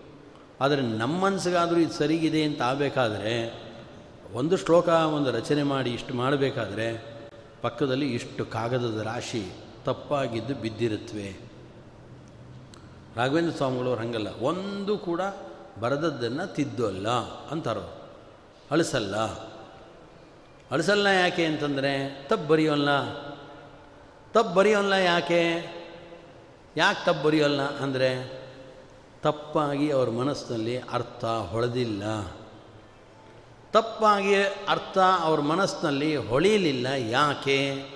ಅಂದರೆ ಅವ್ರ ಮನಸ್ಸಿನಲ್ಲಿ ಯಾವತ್ತೂ ಭಗವಂತ ಇರ್ತಾನೆ, ವಾಯುದೇವರು ಇರ್ತಾರೆ ಹೊರತು ಬೇರೆ ವಿಚಾರಗಳು ಇರೋಲ್ಲ. ಯಾವಾಗ ನಮ್ಮ ಮನಸ್ಸಿನಲ್ಲಿ ನಾವು ಉಪನ್ಯಾಸ ಮಾಡಬೇಕಾದ್ರೆ ಬೇರೆ ವಿಚಾರಗಳೇನಾದರೂ ಮನಸ್ಸಲ್ಲಿ ಹೊಕ್ಕಿದ್ರೆ ಕೂಡಲೇ ಬಾಯಿ ಬಿಟ್ಟು ಹೇಳಬೇಕಾದ್ರೆ ಇನ್ನೇನೋ ಶಬ್ದ ಬಂದುಬಿಡುತ್ತೆ. ಸಂಗೀತಗಾರರು ಹಾಡ್ತಾ ಇರ್ತಾರೆ. ಅಲ್ಲೇ ಮನಸ್ಸಿರಬೇಕು ಸ್ವಲ್ಪ ವ್ಯತ್ಯಾಸ ಆದರೆ ಸ್ವರ ವ್ಯತ್ಯಾಸ ಆಗಿಬಿಡುತ್ತೆ. ವೇದ ಹೇಳಬೇಕಾದ್ರೆ ಸ್ವರ ವ್ಯತ್ಯಾಸ ಆಯಿತು. ಅಲ್ಲಿ ರಾಗ ವ್ಯತ್ಯಾಸ, ತಾಳ ವ್ಯತ್ಯಾಸ ಆಗೋಗುತ್ತೆ. ಹಾಗೆಯೇ ರಾಘವೇಂದ್ರ ಸ್ವಾಮಿಗಳವರು ಬರೀಬೇಕಾದ್ರೆ ಅವ್ರ ಮನಸ್ಸಿನಲ್ಲಿ ಯಾವಾಗಲೂ ಭಗವಂತ ಇರ್ತಾನೆ, ವಾಯುದೇವರು ಇರ್ತಾರೆ, ಅವರೇ ಬರೆಸ್ತಾ ಇರ್ತಾರೆ, ಅವರೇ ಸ್ಫೂರ್ತಿಯನ್ನು ತುಂಬ್ತಾ ಇರ್ತಾರೆ. ಆದ್ದರಿಂದ ಬೇರೆ ವಿಚಾರ ಅಲ್ಲಿ ನುಗ್ಗಲ್ಲ, ಅದು ಒಳಗಡೆ ಸೇರಿಕೊಳ್ಳಲ್ಲ. ನಮ್ಮ ಮನಸ್ಸಿನಲ್ಲಿ ಭಗವಂತನೇ ಸೇರಿಕೊಳ್ಳಲ್ಲ, ಯಾಕೆ? ಬೇರೆ ವಿಚಾರ ಎಲ್ಲ ತುಂಬಿಕೊಂಡಿರೋದ್ರಿಂದ ಭಗವಂತ ಒಳಗೆ ಬಂದು ಸೇರಿಕೊಳ್ಳಲ್ಲ. ಅದಕ್ಕೆ ಬೇರೆ ವಿಚಾರನ ನೂಕಿ ಭಗವಂತನನ್ನೇ ಏನಾದರೂ ಸೇರಿಸ್ಕೊಂಡ್ರೆ, ವಾಯುದೇವರನ್ನೇ ಸೇರಿಸ್ಕೊಂಡ್ರೆ, ಆವಾಗ ಖಂಡಿತವಾಗಲೂ ಕೂಡ ಉತ್ತಮವಾದ ಅರ್ಥಗಳೇ ಹೊಳೆಯುತ್ತೆ. ಆವಾಗ ನಾವು ಅದೇ ರೀತಿ ಆಗ್ಬೋದು. ಹೀಗೆ ಹೇಳ್ಕೊಂಡು ಬರ್ತಾರೆ. ಅದರಿಂದ ಅವ್ರು ಹೇಳಬೇಕಾದ್ರೆ, ಚಿತ್ತೇ ನಾಯುಕ್ತಮರ್ಥಂ ಕಲಯತಿ. ಅದಕ್ಕೊಂದು, ಒಂದು, ಇನ್ನೊಂದು ರೀತಿಯಲ್ಲಿ ಹೊಸದಾಗಿ ನಾ ಅರ್ಥ ಹೇಳೋದು ಅದಕ್ಕೆ. ಆ ಶ್ಲೋಕಕ್ಕೆ ಅರ್ಥ ಹೀಗೆ, ಚಿತ್ತೇ. ರಾಘವೇಂದ್ರ ಸ್ವಾಮಿಗಳವ್ರ ಮನಸ್ಸಲ್ಲಿ ಅಯುಕ್ತಂ ಅರ್ಥಂ ನ ಕಲಯತಿ. ಅಯುಕ್ತವಾದ ಅರ್ಥ ಅವ್ರ ಮನಸ್ಸಿನಲ್ಲಿ ಹೊಳೆಯೋಲ್ಲ ಅಂತ ಅರ್ಥ. ಅಲ್ಲ, ಯಾಕೆ ಹೊಳೆಯಲ್ಲ ಅಂತ ಪ್ರಶ್ನೆ. ಯಾಕೆ ಹೊಳೆಯಲ್ಲ ಅವ್ರ ಮನಸ್ಸಿನಲ್ಲಿ ಅಂತಂದರೆ ಆ ವಾಕ್ಯನೇ ಮತ್ತೆ ಉತ್ತರ ಕೊಡುತ್ತೆ. ಏನು ಉತ್ತರ ಕೊಡುತ್ತೆ ಅಂದರೆ, ಚಿತ್ತೇನ ಅವರು ಚಿತ್ತೇ ಅವರ ಮನಸ್ಸಿನಲ್ಲಿ ನಾ ಅಂದರೆ ಪರಮಪುರುಷನಾಗಿರತಕ್ಕಂಥ ಭಗವಂತ ಹರಿ ಅವನು ಯುಕ್ತಂ ಅರ್ಥಂ ಕಲಯತಿ. ಯೋಗ್ಯವಾದ ಅರ್ಥವನ್ನೇ ಅವರ ಮನಸ್ಸಿನಲ್ಲಿ ಹೊಳಿಸ್ತಾನೆ. ಯಾವಾಗಲೂ ಬಿಡಿಸ್ಕೋಬೇಕಾದ್ರೆ ಹಾಗೆ ಬಿಡಿಸ್ಕೊಳ್ಬೇಕು. ಚಿತ್ತೇ ನಾಯುಕ್ತಮರ್ಥಂ ಕಲಯತಿ ಅಂತಿದೆ. ಬಿಡಿಸ್ಕೊಳ್ಬೇಕಾದ್ರೆ ಏನು ಮಾಡಬೇಕು? ಚಿತ್ತೆ. ಅವರ ಮನಸ್ಸಿನಲ್ಲಿ ನ ಅಯುಕ್ತಂ ಅರ್ಥಂ ಕಲಯತಿ ಅಂತ ಒಂದು ಅರ್ಥವನ್ನು ಧೀರೇಂದ್ರ ತೀರ್ಥರು ಬರೆದಿದ್ದಾರೆ. ಅಯುಕ್ತವಾದ ಅರ್ಥವನ್ನು ಅವರು ಎಂದೂ ಆಲೋಚನೆ ಮಾಡೋಲ್ಲ. ಯಾಕೆ ಮಾಡೋಲ್ಲ ಅಂತ ಏನಾದ್ರು ಪ್ರಶ್ನೆ ಕೇಳಿದ್ರೆ ಉತ್ತರ ಏನು ಕೊಡೋದು? ಅದಕ್ಕೆ ಅದೇ ವಾಕ್ಯವನ್ನು ಉತ್ತರ ಕೊಡಬೇಕು ನಾವು. ಆ ವಾಕ್ಯ ಏನು ಹೇಳ್ತೇವೆ? ಚಿತ್ತೆ. ಅವ್ರ ಮನಸ್ಸಿನಲ್ಲಿ ನಾ ಪರಮಪುರುಷನಾದ ಹರಿ ಯುಕ್ತಂ ಅರ್ಥಂ ಕಲಯತಿ. ಯೋಗ್ಯವಾದ ಅರ್ಥವನ್ನೇ ಅವರ ಮನಸ್ಸಿನಲ್ಲಿ ಭಗವಂತ ಇದ್ದು ಹೊಳಿಸ್ತಾನೆ. ಅಂದ್ರೇನು? ಅವರು ಯಾಕೆ ಅಯುಕ್ತವಾದ ಅರ್ಥ ಹೊಳೆಯಲ್ಲ ಅಂದರೆ ಅವ್ರ ಮನಸ್ಸಿನಲ್ಲಿ ಭಗವಂತನೇ ಯಾವಾಗಲೂ ಇರ್ತಾನೆ ಅಂತ ಅರ್ಥ. ಅಷ್ಟೇ ಅಲ್ಲ, ಏನು ಅರ್ಥವನ್ನು ಹೊಳಿಸ್ತಾನೆ ಭಗವಂತ ಅವ್ರ ಮನಸ್ಸಿನಲ್ಲಿ ಯಾವಾಗಲೂ? ಅಂದರೆ ತನಗೆ ಸಂಬಂಧಪಟ್ಟಂಥ ಶಾಸ್ತ್ರದ ಶ್ರೀಮದ್ ಆನಂದ ತೀರ್ಥರು ಏನು ಬರೆದಿದ್ದಾರೆ, ಆ ಅರ್ಥವನ್ನೇ ಅವರ ಮನಸ್ಸಿನಲ್ಲಿ ತುಂಬುತ್ತಾ ಇರ್ತಾನೆ. ರಾಘವೇಂದ್ರ ಸ್ವಾಮಿ. ಅದನ್ನು ಯಾರು ಹೇಳ್ತಾರೆ ಅಂದರೆ, ಮತ್ತೆ ಅದೇ ವಾಕ್ಯ ಹೇಳುತ್ತೆ, ಚಿತ್ತೇ ರಾಘವೇಂದ್ರ ಸ್ವಾಮಿಗಳು ಅವ್ರ ಮನಸ್ಸಿನಲ್ಲಿ, ನಾ ಪರಮಪುರುಷನಾಗಿರ್ತಕ್ಕಂಥ ಭಗವಂತ ಇದ್ದಾನಲ್ಲ, ಅವನು ಅಯುಕ್ತಂ ಅರ್ಥಂ ಕಲಯತಿ. ಅ ಅಂದರೆ ಸಾಕ್ಷಾತ್ ಭಗವಂತ, ಐತಿ ಬ್ರಹ್ಮ ಅಂತಿದೆ. ಆದ್ದರಿಂದ ಭಗವಂತನಿಗೆ ಸಂಬಂಧಪಟ್ಟ ಯುಕ್ತಂ ಅರ್ಥಂ ಕಲಯತಿ. ಮೋಕ್ಷಕ್ಕೆ ಸಾಧನೀಭೂತವಾದ ಭಗವಂತನಿಗೆ ಸಂಬಂಧಪಟ್ಟ ಅರ್ಥವನ್ನೇ ಯಾವಾಗಲೂ ಭಗವಂತ ಅವ್ರ ಮನಸ್ಸಲ್ಲಿ ತುಂಬ್ತಾ ಇರ್ತಾನೆ ಅಂತ ಅರ್ಥ ಮಾಡ್ಕೊಳ್ಬೇಕು. ಆದ್ದರಿಂದ ಅಯುಕ್ತಮರ್ಥಂ ಕಲಯತಿ, ನಾಯುಕ್ತಮರ್ಥಂ ಕಲಯತಿ, ಸಹಸಾ ನಾಭಿದತ್ತೇನ ಸದ್ಭಿಹಿ ಅಂತಿದೆ. ಸಹಸ ಸದ್ಭಿಹಿ ನಾ ಅಭಿದತ್ತೆ ಅಂತಿದೆ. ಕೂಡಲೇ ಸಜ್ಜನರ ಜೊತೆಗೆ ನೀವು ಹಂಗೆ ಬರ್ದಿದ್ದು ತಪ್ಪು, ಹೀಗೆ ಹಂಗೆ ಬರ್ದಿದ್ದು ತಪ್ಪು ಅಂತಲೋ, ಏನು ರಾಘವೇಂದ್ರ ಸ್ವಾಮಿಗಳವರು ತಮ್ಮ ಗ್ರಂಥದಲ್ಲಿ ಹೇಳೋಲ್ಲ ಅಂತಿದೆ. ಸಹಸಾ ನಾಭಿದತ್ತೇನ ಸದ್ಭಿಹಿ, ಸದ್ಭಿಸ್ಸಾಕಂ ಮೀಮಾಂಸತೇವ ಅಂತ ಇದೆ. ಸಹಸಾನಾಭಿಧತ್ತೆ ಅಂತಿದೆ. ಕೂಡಲೇ ಯಾವುದನ್ನು ಕೂಡ ಅವರು ಹೇಳಲ್ಲ. ತುಂಬ ಆಲೋಚನೆ ಮಾಡಿರ್ತಾರೆ. ಅದರಿಂದ ಅದನ್ನು ಬರೀತಾರೆ ಅಂತ ಅರ್ಥ ಅದಕ್ಕೆ. ಅದಕ್ಕೆ ಇನ್ನೊಂದು ಅರ್ಥ ಏನು ಹೇಳೋದು ಅಂದರೆ, ಸಾ ನಾ ಸಹ ನಾ ಸಾ ಅಭಿದತ್ತೆ ಅಂದರೆ ಸಾ ಅಂದರೆ ಆ ಭಾರತೀ ದೇವಿ ಇದ್ದಾಳಲ್ಲ, ಅವಳ ಅನುಗ್ರಹ, ಸರಸ್ವತೀ ದೇವಿಯೇ. ರಾಘವೇಂದ್ರ ಸ್ವಾಮಿಗಳವ್ರ ಮನಸ್ಸಲ್ಲಿ ಕೂತು ಹೇಳಿದ್ರು ಅಂತ ಅವ್ರ ಚರಿತ್ರೆಯಲ್ಲಿ ಬರುತ್ತೆ. ಆದ್ದರಿಂದ ಸಹನಾ ಆ ಸಾಕ್ಷಾತ್ ಭಗವಂತ ಸಾ ಅಂದರೆ ಆ ಭಾರತೀ ದೇವಿಗೆ ಪ್ರೇರಣೆಯನ್ನು ಕೊಟ್ಟಿರೋದ್ರಿಂದ ಭಾರತೀ ದೇವಿಯೇ ಇವರ ಮನಸ್ಸಿನಲ್ಲಿ ಬಂದು ಚಿತ್ತೆ ಅಭಿದತ್ತೆ ಇವರ ಮನಸ್ಸಿನಲ್ಲಿ ಎಲ್ಲ ಹೇಳ್ತಾ ಇರ್ತಾಳೆ. ಅದಕ್ಕೆ ಇವರು ತಪ್ಪೇ ಬರೆಯೋಲ್ಲ. ತಪ್ಪೇ ಬರೀದೇ ಇರೋದ್ರಿಂದ ಅಳಿಸೋ ಪ್ರಮೇಯನೇ ಬರೋದಿಲ್ಲ ಅಂತ ಅರ್ಥ. ಅದರಿಂದ ಹಾಗೂ ಒಂದು ಅರ್ಥವನ್ನು ಮಾಡ್ಕೊಳ್ಬೇಕು. ಇದು ಯಾಕೆಂದರೆ ರಾಘವೇಂದ್ರ ಸ್ವಾಮಿಗಳು ಅವರು ಬರವಣಿಗೆಯಲ್ಲಿ ಬರೆದದ್ದನ್ನು ಒಮ್ಮೆ ಅಳಿಸಲ್ಲ ಅಂದರೆ ಏನು? ಅಷ್ಟು ಸಾಮರ್ಥ್ಯ ಅವರಿಗೆ. ಜೊತೆಗೆ ತಮಗೇನು ವಿಚಾರಧಾರೆ ಗೊತ್ತಿದೆ? ಸದ್ಭಿಸ್ಸಾಕಂ ಮೀಮಾಂಸತೇವ ಅಂತ ಅಲ್ಲಿದೆ. ನಾವಿದತ್ತೇನ ಸದ್ಭಿಸ್ಸಾಕಂ ಮೀಮಾಂಸತೇವ ಅಂತಿದೆ. ಅದಕ್ಕೆ ಧೀರೇಂದ್ರ ತೀರ್ಥರು ಬರೀಬೇಕಾದ್ರೆ ಸಜ್ಜನರ ಜೊತೆಗೆ ಎಂದೂ ಕೂಡ ವಾದವನ್ನು ಮಾಡೋದಿಲ್ಲ. ಅವ್ರದ್ದು ತಪ್ಪೋ, ಇವ್ರದ್ದು ತಪ್ಪೋ, ಅವ್ರು ಕೆಲವರು ಹೀಗೆ ಹೇಳ್ತಾರೆ, ನಾನು ಹೀಗೆ ಹೇಳ್ತೀವಿ, ಅದೆಲ್ಲ ಹೇಳೋಲ್ಲ ಅಂತಿದೆ. ಅದರ ಜೊತೆಗೆ ಹೀಗೂ ಒಂದು ಅರ್ಥ ಮಾಡಬೇಕು. ಸ, ಸಜ್ಜನರ ಜೊತೆಗೆ ಭಗವಂತನ ತತ್ವದ ಬಗ್ಗೆ ವಿಚಾರವನ್ನು ಮಾಡಿದರೆ ತಪ್ಪಲ್ಲ ಅಲ್ಲದಿದ್ದರಿಂದ ಸದ್ಭಿಸ್ಸಾಕಂ ನ ಮೀಮಾಂಸತೆ ಇತಿ ನ. ಜ್ಞಾನಿಗಳ ಜೊತೆಗೆ ಯಾರು ಜ್ಞಾನಿಗಳು? ರಾಘವೇಂದ್ರ ಸ್ವಾಮಿಗಳವರಿದ್ದ ಕಾಲದಲ್ಲಿ ಅವರ ಗುರುಗಳು ಸುಧೀಂದ್ರ ತೀರ್ಥರಿದ್ದರು ವಿಜಯೇಂದ್ರರಿದ್ದರು ಅನೇಕ ಜ್ಞಾನಿಗಳೆಲ್ಲ ಇದ್ದರು. ಅವ್ರ ಜೊತೆಗೆ ಮೀಮಾಂಸತೆ ಇತಿ ನ, ನಾ ನ. ಅವರು ವಿಚಾರ ಮಾಡ್ತಿರಲಿಲ್ಲ ಅಂತಿಲ್ಲ. ಯಾವತ್ತೂ ರಾಘವೇಂದ್ರ ಸ್ವಾಮಿಗಳು ಅವ್ರ ಜೊತೆಗೆ ವಿಚಾರವನ್ನು ಮಾಡ್ತಾ ಇದ್ದರು ಅಂತ ಒಂದು ಗ್ರಂಥಗಳ ಜೊತೆಗೆ ಸದ್ಭಿಹಿ ಅಂತಂದರೆ ಒಳ್ಳೆ ಯೋಗ್ಯವಾದ ಅರ್ಥವನ್ನು ಕೊಡ್ತಕ್ಕಂಥ ಏನು ಗ್ರಂಥಗಳಿದೆ, ಆ ಗ್ರಂಥಗಳಲ್ಲೇ ಇಡೀ ತಮ್ಮ ವಿಚಾರಧಾರೆಯನ್ನು ಮಾಡ್ತಾ ಇದ್ದರು ಆದ್ದರಿಂದ ಬರಿಬೇಕಾದರೆ ತಪ್ಪಾಗ್ತಿರಲಿಲ್ಲ ಅಂತ ಇನ್ನೊಂದು ಅರ್ಥ ಅದಕ್ಕೆ.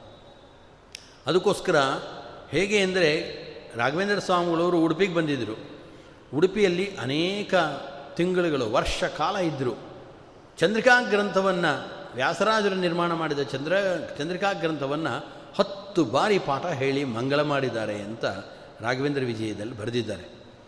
ಹತ್ತು ಬಾರಿ ಪಾಠ ಮಾಡಿದ ಮೇಲೆ ಅರ್ಥಾತ್ ಒಳ್ಳೆ ಸಜ್ಜನರ ಜೊತೆಗೆ ಅವರು ವಿಚಾರವನ್ನು ಮಾಡಿ ಮಾಡಿ ಆ ನಂತರದಲ್ಲಿ ಪ್ರಕಾಶ ಎಂಬ ವ್ಯಾಖ್ಯಾನವನ್ನು ಆ ಗ್ರಂಥಕ್ಕೆ ಅಲ್ಲಿ ಅವರು ಬರೆದರು. ಚಂದ್ರಿಕಾ ಗ್ರಂಥಕ್ಕೆ ಪ್ರಕಾಶ ಎಂಬ ಗ್ರಂಥವನ್ನು ಅವರಲ್ಲಿ ಬರೆದಿದ್ದಾರೆ. ಆದ್ದರಿಂದ ಆ ಗ್ರಂಥಗಳ ಜೊತೆಗೆ ಶ್ರೀಮದ್ ಆಚಾರ್ಯರ ಗ್ರಂಥಗಳು ಅವರ ಅನುಯಾಯಿಗಳಾಗಿರ್ತಕ್ಕಂಥ ವ್ಯಾಸರಾಜರು ಮೊದಲಾದ ಗ್ರಂಥಗಳ ಜೊತೆಗೆ ಚೆನ್ನಾಗಿ ವಿಚಾರ ಮಾಡಿ ಮಾಡಿ ಮಾಡಿ ಅವರು ಬರೆದಿದ್ದಾರೆ. ಸದ್ಭಿಸ್ಸಾಕಂ ಮೀಮಾಂಸತೇವ. ನಚಕಲು ವಚಸೋದ್ಘಾಟಯತ್ಯಾಶಯಂ ಸ್ವಂ. ಆದರೆ ತಮ್ಮ ಆಶಯ ಇದು ಅಂತ ಮಾತ್ರ ಎಲ್ಲೂ ಹೇಳೋಲ್ಲ. ಇನ್ನೊಬ್ಬರನ್ನ ನಿರಾಕರಣೆ ಮಾಡೋಲ್ಲ. ಮತ್ತು ಉಕ್ತಂನೋ ವಕ್ತಿ ಭೂಯ. ಒಂದ್ಸಲಿ ಬರೆದದ್ದನ್ನು ಮತ್ತೊಮ್ಮೆ ಎಲ್ಲೂ ರಾಘವೇಂದ್ರ ಸ್ವಾಮಿಗಳವ್ರು ಬರೆಯಲ್ಲ. ತಮ್ಮ ಗ್ರಂಥ ದೊಡ್ಡದಾಗಬೇಕು, ಪುಸ್ತಕ ದಪ್ಪ ಆಗಬೇಕು ಅಂತ ಬರೆದದ್ದನ್ನೇ ಬರೀತಾರೆ ಅಂತ ಇಲ್ಲ. ಯಾಕೆ ಅಂದರೆ ಅವರ ಮನಸ್ಸಿನಲ್ಲಿ ಇರೋದನ್ನೆಲ್ಲ ಬರೆದ್ರೆ ದೊಡ್ಡ ಗ್ರಂಥ ಆಗೋಗುತ್ತೆ. ಅದನ್ನು ಅವರೇ ಅಂತಾರೆ. ಪ್ರತ್ಯಕ್ಷರಂ ಪ್ರತಿಪದಂ ಅನೇಕಾಕೂತಗರ್ಭಿತ ಪ್ರತಿಭಾತಿ ಸುಧಾ ಅಥಾಪಿ ಗ್ರಂಥಾಲ್ಪತ್ವಾಯ ನೋಚ್ಯತೆ ಪ್ರತ್ಯಕ್ಷರ ಪ್ರತಿಪದ ಪ್ರತಿವಾಕ್ಯ ಇದು ಟೀಕಾಕೃತ್ಪಾದರು ನೋಡ್ತಾ ಇದ್ದರೆ ನನಗೆ ಅನೇಕ ಅರ್ಥಗಳು ಹೊಳಿತಾ ಇರುತ್ತೆ. ಆ ಎಲ್ಲ ಅರ್ಥಗಳನ್ನು ನಾನೇನಾದರೂ ಬರೆಯೋಕ್ಕೆ ಶುರು ಮಾಡಿಬಿಡ್ತು ಅಂತಂದರೆ, ಆವಾಗ ಅದು ದೊಡ್ಡ ಗ್ರಂಥ ಆಗ್ಬಿಡುತ್ತೆ. ಯಾರೂ ಕೂಡ ಓದಕ್ಕೆ ಹೋಗಲ್ಲ. ಅದಕ್ಕೋಸ್ಕರ ನಾನು ಅದನ್ನೆಲ್ಲ ಬರೆಯೋಲ್ಲ ಅಂತ ತಿಳಿಸ್ತಾರೆ. ಪ್ರತ್ಯಕ್ಷರಂ ಪ್ರತಿಪದಂ ಅನೇಕಾಕೂತ ಗರ್ಭಿತ ಪ್ರತಿಭಾತಿ ಸುಧಾ. ನನಗೆ ಒಂದೊಂದು ಅಕ್ಷರ ನೋಡಿದ್ರು, ವಾಕ್ಯ ನೋಡಿದ್ರು, ಪದ ನೋಡಿದ್ರು, ಜೈತೀರ್ಥರದು ಅನೇಕ ಅರ್ಥಗಳು ತೊರೆಯುತ್ತೆ ಆದರೆ ನಾನು ಅದನ್ನೆಲ್ಲ ಬರೆಯೋಲ್ಲ. ಬರೆದ್ರೆ ಗ್ರಂಥ ದೊಡ್ಡದಾಗತ್ತೆ, ಯಾರು ಓದಲ್ಲ ಆಮೇಲೆ ಅದಕ್ಕೋಸ್ಕರ ಬರೆಯೋಲ್ಲ ಅಂತಾರೋ ಆದ್ದರಿಂದ ಅವರು ಉಕ್ತಂನೋ ವಕ್ತಿ ಭೂಯ. ಒಂದ್ಸಲಿ ಬರೆದದ್ದನ್ನು ಮತ್ತೊಮ್ಮೆ ಬರೆಯೋದೇ ಇಲ್ಲ ಅದಕ್ಕೋಸ್ಕರ ಅವ್ರಿಗೇನು ಪುಟಗಳನ್ನು ತುಂಬಿಸ್ಬೇಕು ಅಂತ ಇಲ್ಲ. ಮತ್ತು ಕೊಚಿತ ಪಿಲಿಖಿತಂ ನೈವ ನಿರ್ಮಾಷ್ಟೆ ಅದಕ್ಕೋಸ್ಕರ ಅವ್ರು ಒಂದು ಬರೆದದ್ದನ್ನು ಇನ್ನೊಂದು ಸರಿ ಅಳಿಸೋಲ್ಲ. ಅದಕ್ಕೆ ವಾದೀಂದ್ರ ಅನ್ನೋದು ಉತ್ತಮವಾದ ಗ್ರಂಥಗಳನ್ನು ರಚನೆ ಮಾಡುವಂಥ ವ್ಯಕ್ತಿಗಳಲ್ಲಿ ಯಾರು ಅಂತ ಕೇಳಿದ್ರೆ ನಾವು ರಾಘವೇಂದ್ರ ಸ್ವಾಮಿಗಳವರ ಹೆಸರು ಹೇಳ್ತೀವಿ ಅಂತ ಅವರು ಅಂತಾರೆ. ಹಾಗೆ ಉತ್ತಮವಾದ ಗ್ರಂಥವನ್ನು ರಚನೆ ಮಾಡಿಕೊಟ್ಟವರು ಯಾರು ಅಂದರೆ ಶ್ರೀಮದಾನಂದ ತೀರ್ಥರು. ಅವರು ಯಾಕೆ ದೊಡ್ಡ ಗ್ರಂಥವನ್ನು ರಚನೆ ಮಾಡಿಕೊಟ್ರು ಅಂತಂದರೆ ಅವರು ಗುರುತಮರಾದ್ದರಿಂದ, ಶ್ರೇಷ್ಠ ಗುರುಗಳಾದ್ದರಿಂದ ಅಂಥ ಗ್ರಂಥವನ್ನು ರಚನೆ ಮಾಡಿಕೊಟ್ರು. ಜಗತ್ತಿನಲ್ಲಿ ಶ್ರೇಷ್ಠ ಗುರುಗಳು ಯಾಕಾದರು ಅಂತಂದರೆ ಅಷ್ಟೊಂದು ಗುಣಗಳು ಅವರಲ್ಲಿ ತುಂಬಿಕೊಂಡಿರೋದ್ರಿಂದ ಅವರು ದೊಡ್ಡ ಗುರುಗಳಾದರು. ಅಷ್ಟು ಗುಣಗಳಲ್ಲಿ ಅವರಲ್ಲಿ ತುಂಬಿಕೊಂಡಿದ್ದಾದರೂ ಹೇಗೆ ಅಂತ ಕೇಳಿದ್ರೆ ಯಾವತ್ತೂ ಭಗವಂತನ ಪಾದಾರವಿಂದಗಳಲ್ಲೇ ಆಸಕ್ತರಾದ್ದರಿಂದ ಅಷ್ಟೊಂದು ಗುಣಗಳು ಅವ್ರಿಗೆ ಬಂದು ಬಿಡ್ತು ಅದನ್ನೇ ತ್ರಿವಿಕ್ರಮಂಡಿತಾಚಾರ್ಯ ಹೇಳಿದ್ದು ಶ್ರೀಮದ್ ವಿಷ್ಣುವಂಗ್ರಿ ನಿಷ್ಠ ಆದ್ದರಿಂದಲೇ ಅವರ ಅತಿಗುಣ, ಆದ್ದರಿಂದಲೇ ಗುರುತಮ, ದೊಡ್ಡ ಗುರುಗಳಾದ್ದರಿಂದಲೇ ಬೇಕಾದಷ್ಟು ಗ್ರಂಥಗಳನ್ನು ರಚನೆ ಮಾಡಿದವರು ಶ್ರೀಮದಾನಂದ ತೀರ್ಥ. ಇಷ್ಟು ಗ್ರಂಥಗಳನ್ನು ರಚನೆ ಮಾಡಿ ಇಷ್ಟೊಂದು ಗುಣಗಳು ಇರೋದರಿಂದ ಇಂಥವ್ರು ಸಿಗೋದೇ ಕಷ್ಟ ಆದ್ದರಿಂದ ಇವರು ಯಾರು ಅಂತ ಕೇಳಿದ್ರೆ ತ್ರೈಲೋಕ್ಯಾಚಾರ್ಯ. ಒಂದು ಲೋಕಕ್ಕೆ ಆಚಾರ್ಯರು ನಮಗೆ ನಿಮಗೆ ಮಾತ್ರ ಆಚಾರ್ಯರಲ್ಲ, ಮೂರು ಲೋಕಕ್ಕೂ ಕೂಡ ಇವರು ದೊಡ್ಡ ಆಚಾರ್ಯರು. ಅದನ್ನು ತ್ರಿವಿಕ್ರಮಣ್ಣತಾಚಾರ್ಯ ಹೇಳಿ, ತ್ರೈಲೋಕ್ಯಾಚಾರ್ಯ ಪಾದ, ಅವರ ಪಾದಗಳಿದೆಯಲ್ಲ, ಅಲ್ಲಿ ಉಜ್ವಲ ಜಲ ಜಲ ಸತ್, ಉಜ್ವಲವಾಗಿ ಅವರ ಪಾದಗಳಿದೆಯಲ್ಲ, ಅದು ಹೇಗಿದೆ ಅಂದರೆ ಉಜ್ವಲ ಜಲಜ ಪ್ರಕಾಶಮಾನವಾದಂಥ ಕಮಲ ಇವರ ಪಾದ ಅಂದರೆ, ಆ ಕಮಲದಲ್ಲಿ ಲಸತ್. ಶೋಭಾಯಮಾನವಾಗಿರತಕ್ಕಂಥ ಪಾಂಸವಹ ಅಂದರೆ ಧೂಳಿಗಳು, ಆ ಕಣಗಳು, ಅಸ್ಮಾನ್ ಪಾಂತು, ನಮ್ಮನ್ನು ರಕ್ಷಣೆ ಮಾಡಲಿ ಅಂತ ಪ್ರಾರ್ಥನೆ ಮಾಡೋದು. ಅದರಿಂದ ಅವರು ಧೂಳಿಗಳು ಸಿಕ್ಕರೆ ಸಾಕು, ತಲೆ ಮೇಲೆ ಹಾಕ್ಕೊಂಡ್ರೆ ನಾವು ಪುನೀತರಾಗ್ತೀವಿ, ನಮ್ಮನ್ನು ಅದು ಕಾಪಾಡುತ್ತೆ ಅಂತ ಅರ್ಥ. ಆದರೆ ಎಲ್ಲಿ ಹುಡ್ಕೊಂಡು ಹೋಗೋದು ಅಂತ ಒಂದು ದೊಡ್ಡ ಪ್ರಶ್ನೆ. ಮಧ್ವಾಚಾರ್ಯರ ಪಾದ ಧೂಳಿಗಳನ್ನು ಎಲ್ಲಿ ಹೋಗಿ ಹುಡ್ಕೊಂಡು ಹೋಗೋದೀಗ? ಈ ಸಮಸ್ಯೆ ಬರಬಾರದು ಅಂತಲೇ ಟೀಕಾಕೃತ್ಪಾದರ ಬಗ್ಗೆ ಹೇಳಬೇಕಾದ್ರೂ ಕೂಡ ಟೀಕಾಚಾರ್ಯರ ಪಾದ ಸೋಕಿದ ಕೊನೆ ಧೂಳಿ ತಾಕಿದ ಮನೋಜನಿಗೆ. ಅವರಂತಾರೆ, ಟೀಕಾಕೃತ್ಪಾದರ ಪಾದ ಧೂಳಿ ಇದೆಯಲ್ಲ, ಅದೇನಾದರೂ ಒಬ್ಬ ಮನುಷ್ಯನಿಗೆ ಏನಾದರೂ ಸ್ವಲ್ಪ ಸ್ಪರ್ಶ ಆದರೂ ಸಾಕು. ನೂಕಿ ಬಿಸಾಟು, ಎಲ್ಲ ಪಾಪಗಳನ್ನು ಕೂಡ ಒಂದು ಸರಿ ಹೋಗಿಸೋದಲ್ಲ. ಚೆನ್ನಾಗಿ ನೂಕಿ ಅದನ್ನು ಹೊರಗೆ ಹಾಕ್ಬಿಡುತ್ತವೆ ಅಂತಂತಾರೆ. ಯಾಕೆ ಅಂದರೆ ಅವರ ಪಾದದ ಧೂಳಿಗಳು ನಮಗೆ ಸ್ಪರ್ಶವಾಗಿದೆ. ಅದನ್ನು ಎಲ್ಲಿ ಹುಡುಕೊಂಡು ಬರೋದು ಅಂತ ಸಮಸ್ಯೆ. ಟೀಕಾಕೃತ್ಪಾದರ ಪಾದದ ಧೂಳಿಗಳು ಎಲ್ಲಿ ಸಿಗುತ್ತೆ? ದಾಸರ ಅಂತಾರಲ್ಲ. ಅದಕ್ಕೆ ಮಧ್ವಾಚಾರ್ಯರ ಪಾದಧೂಳಿಗಳು ಟೀಕಾಕೃತ್ಪಾದರ ಪಾದಧೂಳಿಗಳು ಸಿಕ್ಕಿಬಿಟ್ರೆ ಎಲ್ಲಾದರೂ ಅದನ್ನು ತೆಗೆದು ನಾವೇನಾದರೂ ಇಟ್ಕೊಂಡ್ರೆ ನಮಗೆಲ್ಲ ಪಾಪಗಳು ಕೂಡ ಖಂಡಿತವಾಗಲೂ ಕೂಡ ನಾಶವಾಗತ್ತೆ. ಆದರೆ ಎಲ್ಲಿಂದ ತೊಗೊಂಡು ಬರೋದು ಅಂತ ದೊಡ್ಡ ಸಮಸ್ಯೆ. ಅದಕ್ಕೆ ನಾರಾಯಣ ಪಂಡಿತಾಚಾರ್ಯರು ಉತ್ತರ ಕೊಡ್ತಾರೆ ನಿಮ್ಮ ಮನೆ ಒಳಗಡೆನೇ ಇದೆ, ಎಲ್ಲೂ ತೆಗೆದುಕೊಂಡು ಬರೋದು ಬೇಡ ಅಂತಂತಾರೆ. ಏನು ಹಾಗಂದರೆ, ಅಂದರೆ ಅವರಂತಾರೆ, ಅವರು ರೂಪಮನ್ಯ ದಿವಧನ್ಯಮಾತ್ಮನಃ ಅಂತ ಸುಮದ್ವೀಜದಲ್ಲಿ ಹೇಳಬೇಕಾದ್ರೆ ಅವರಂತಾರೆ, ಶ್ರೀಮದ್ ಆಚಾರ್ಯರು ಬೇರೆ ಅಲ್ಲ, ಮಧ್ವಾಚಾರ್ಯರಿಂದ ರಚಿತವಾದ ಗ್ರಂಥಗಳು ಬೇರೆ ಅಲ್ಲ ಅವುಗಳೇ ಅವರ ಮತ್ತೊಂದು ಸ್ವರೂಪ. ಆ ಮತ್ತೊಂದು ಸ್ವರೂಪಭೂತವಾದ ಗ್ರಂಥಗಳೇನಿದೆ, ಅದರ ಧೂಳಿಗಳು ಅಂದರೆ ಒಂದು ಸಣ್ಣ ಸಣ್ಣ ಕಣಗಳು, ಒಂದು ಸಣ್ಣ ದ್ವಾದಶ ಸ್ತೋತ್ರದ ಒಂದು ಶ್ಲೋಕ ಆಗ್ಬೋದು. ಅವರಿಂದ ರಚಿತವಾದ, ಅವರ ಪರಂಪರೆಯಿಂದ ಬಂದ ವ್ಯಕ್ತಿಗಳಿಂದ ರಚಿತವಾದ ಒಂದೊಂದು ಸಣ್ಣ ಸ್ತೋತ್ರ ಗ್ರಂಥಗಳನ್ನು ನಾವು ಓದಿದ್ರೂ ಸಾಕು. ಭಕ್ತಿಯಿಂದ ಓದಿದ್ರೆ ಮಾತ್ರ, ಭಕ್ತಿಯಿಂದ ಓದಿದರೆ ಅದು ನಮ್ಮ ಎಲ್ಲ ಪಾಪಗಳನ್ನು ಕೂಡ ನೂಕಿ ಬಿಸಾಕತ್ತೆ ಅಂತ ಅರ್ಥ. ಆದ್ದರಿಂದ ಅವರ ಪಾದದ ಧೂಳಿಗಳನ್ನು ಎಲ್ಲಿ ಹುಡ್ಕೊಂಬರೋದು? ಸಮಸ್ಯೆ ಇಲ್ಲ. ಅವರ ಪಾದದ ಧೂಳಿಗಳು ಅಂತಂದರೆ ಅವರದೇ ಸ್ವರೂಪದಂತೆ ಕಾಣತಕ್ಕಂಥದ್ದು ಅವರ ಗ್ರಂಥಗಳು. ಅವರಂತಾರವರು ಮಧ್ವಾಚಾರ ಬೇರೆ ಅಲ್ಲ? ಗ್ರಂಥಗಳು ಬೇರೆ ಅಲ್ಲ. ರೂಪ ಮನ್ಯದಿವ ಧನ್ಯಮಾತ್ಮನಃ. ಧನ್ಯಂ ರೂಪಂ. ಆತ್ಮನಃ ಧನ್ಯಂ ರೂಪಂ. ಸಾಕ್ಷಾತ್ ಮಧ್ವಾಚಾರ್ಯರ ಮತ್ತೊಂದು ರೂಪ ಯಾವುದು ಅಂದರೆ ಅವರಿಂದ ರಚಿತವಾದ ಗ್ರಂಥಗಳು ಅಂತಂತ ತಿಳಿಸ್ತಾರೆ ಯಾಕೆ ಹೆಂಗೆ ತಿಳಿಸ್ತಾರೆ? ನಾರಾಯಣ ಪಂಡಿತಾಚಾರ್ಯ ಯಾಕೆ ಇಷ್ಟು ಧೈರ್ಯ ಅಂತಂದರೆ ಅವರಂತಾರೆ, ನಾನು ಯಾಕೆ ಮಧ್ವಾಚಾರ್ಯ ಬಗ್ಗೆ ಹೀಗೆ ಹೇಳ್ತೀನಿ ಅಂದರೆ, ಸಾಕ್ಷಾತ್ ಭಗವಂತ ಶ್ರೀಕೃಷ್ಣ ತಾನು ಭಾಗವತದಲ್ಲಿ ಈ ಮಾತನ್ನು ಹೇಳ್ದ, ನನ್ನ ಒಂದು ಸ್ವರೂಪ ಇದೆಯಲ್ಲ, ನನ್ನದೇ ಆದ ಒಂದು ಪ್ರತಿಮೆ ಅಂತೆ ಕಾಣತಕ್ಕಂಥದ್ದು ಯಾವುದು ಅಂದರೆ ಅದು ಶ್ರೀಮದ್ ಭಾಗವತ ಗ್ರಂಥ. ಆದ್ದರಿಂದ ಭಾಗವತ ಗ್ರಂಥ ಬೇರೆಯಲ್ಲ ಸಾಕ್ಷಾತ್ ಭಗವಂತ ಬೇರೆಯಲ್ಲ ಅಂತ.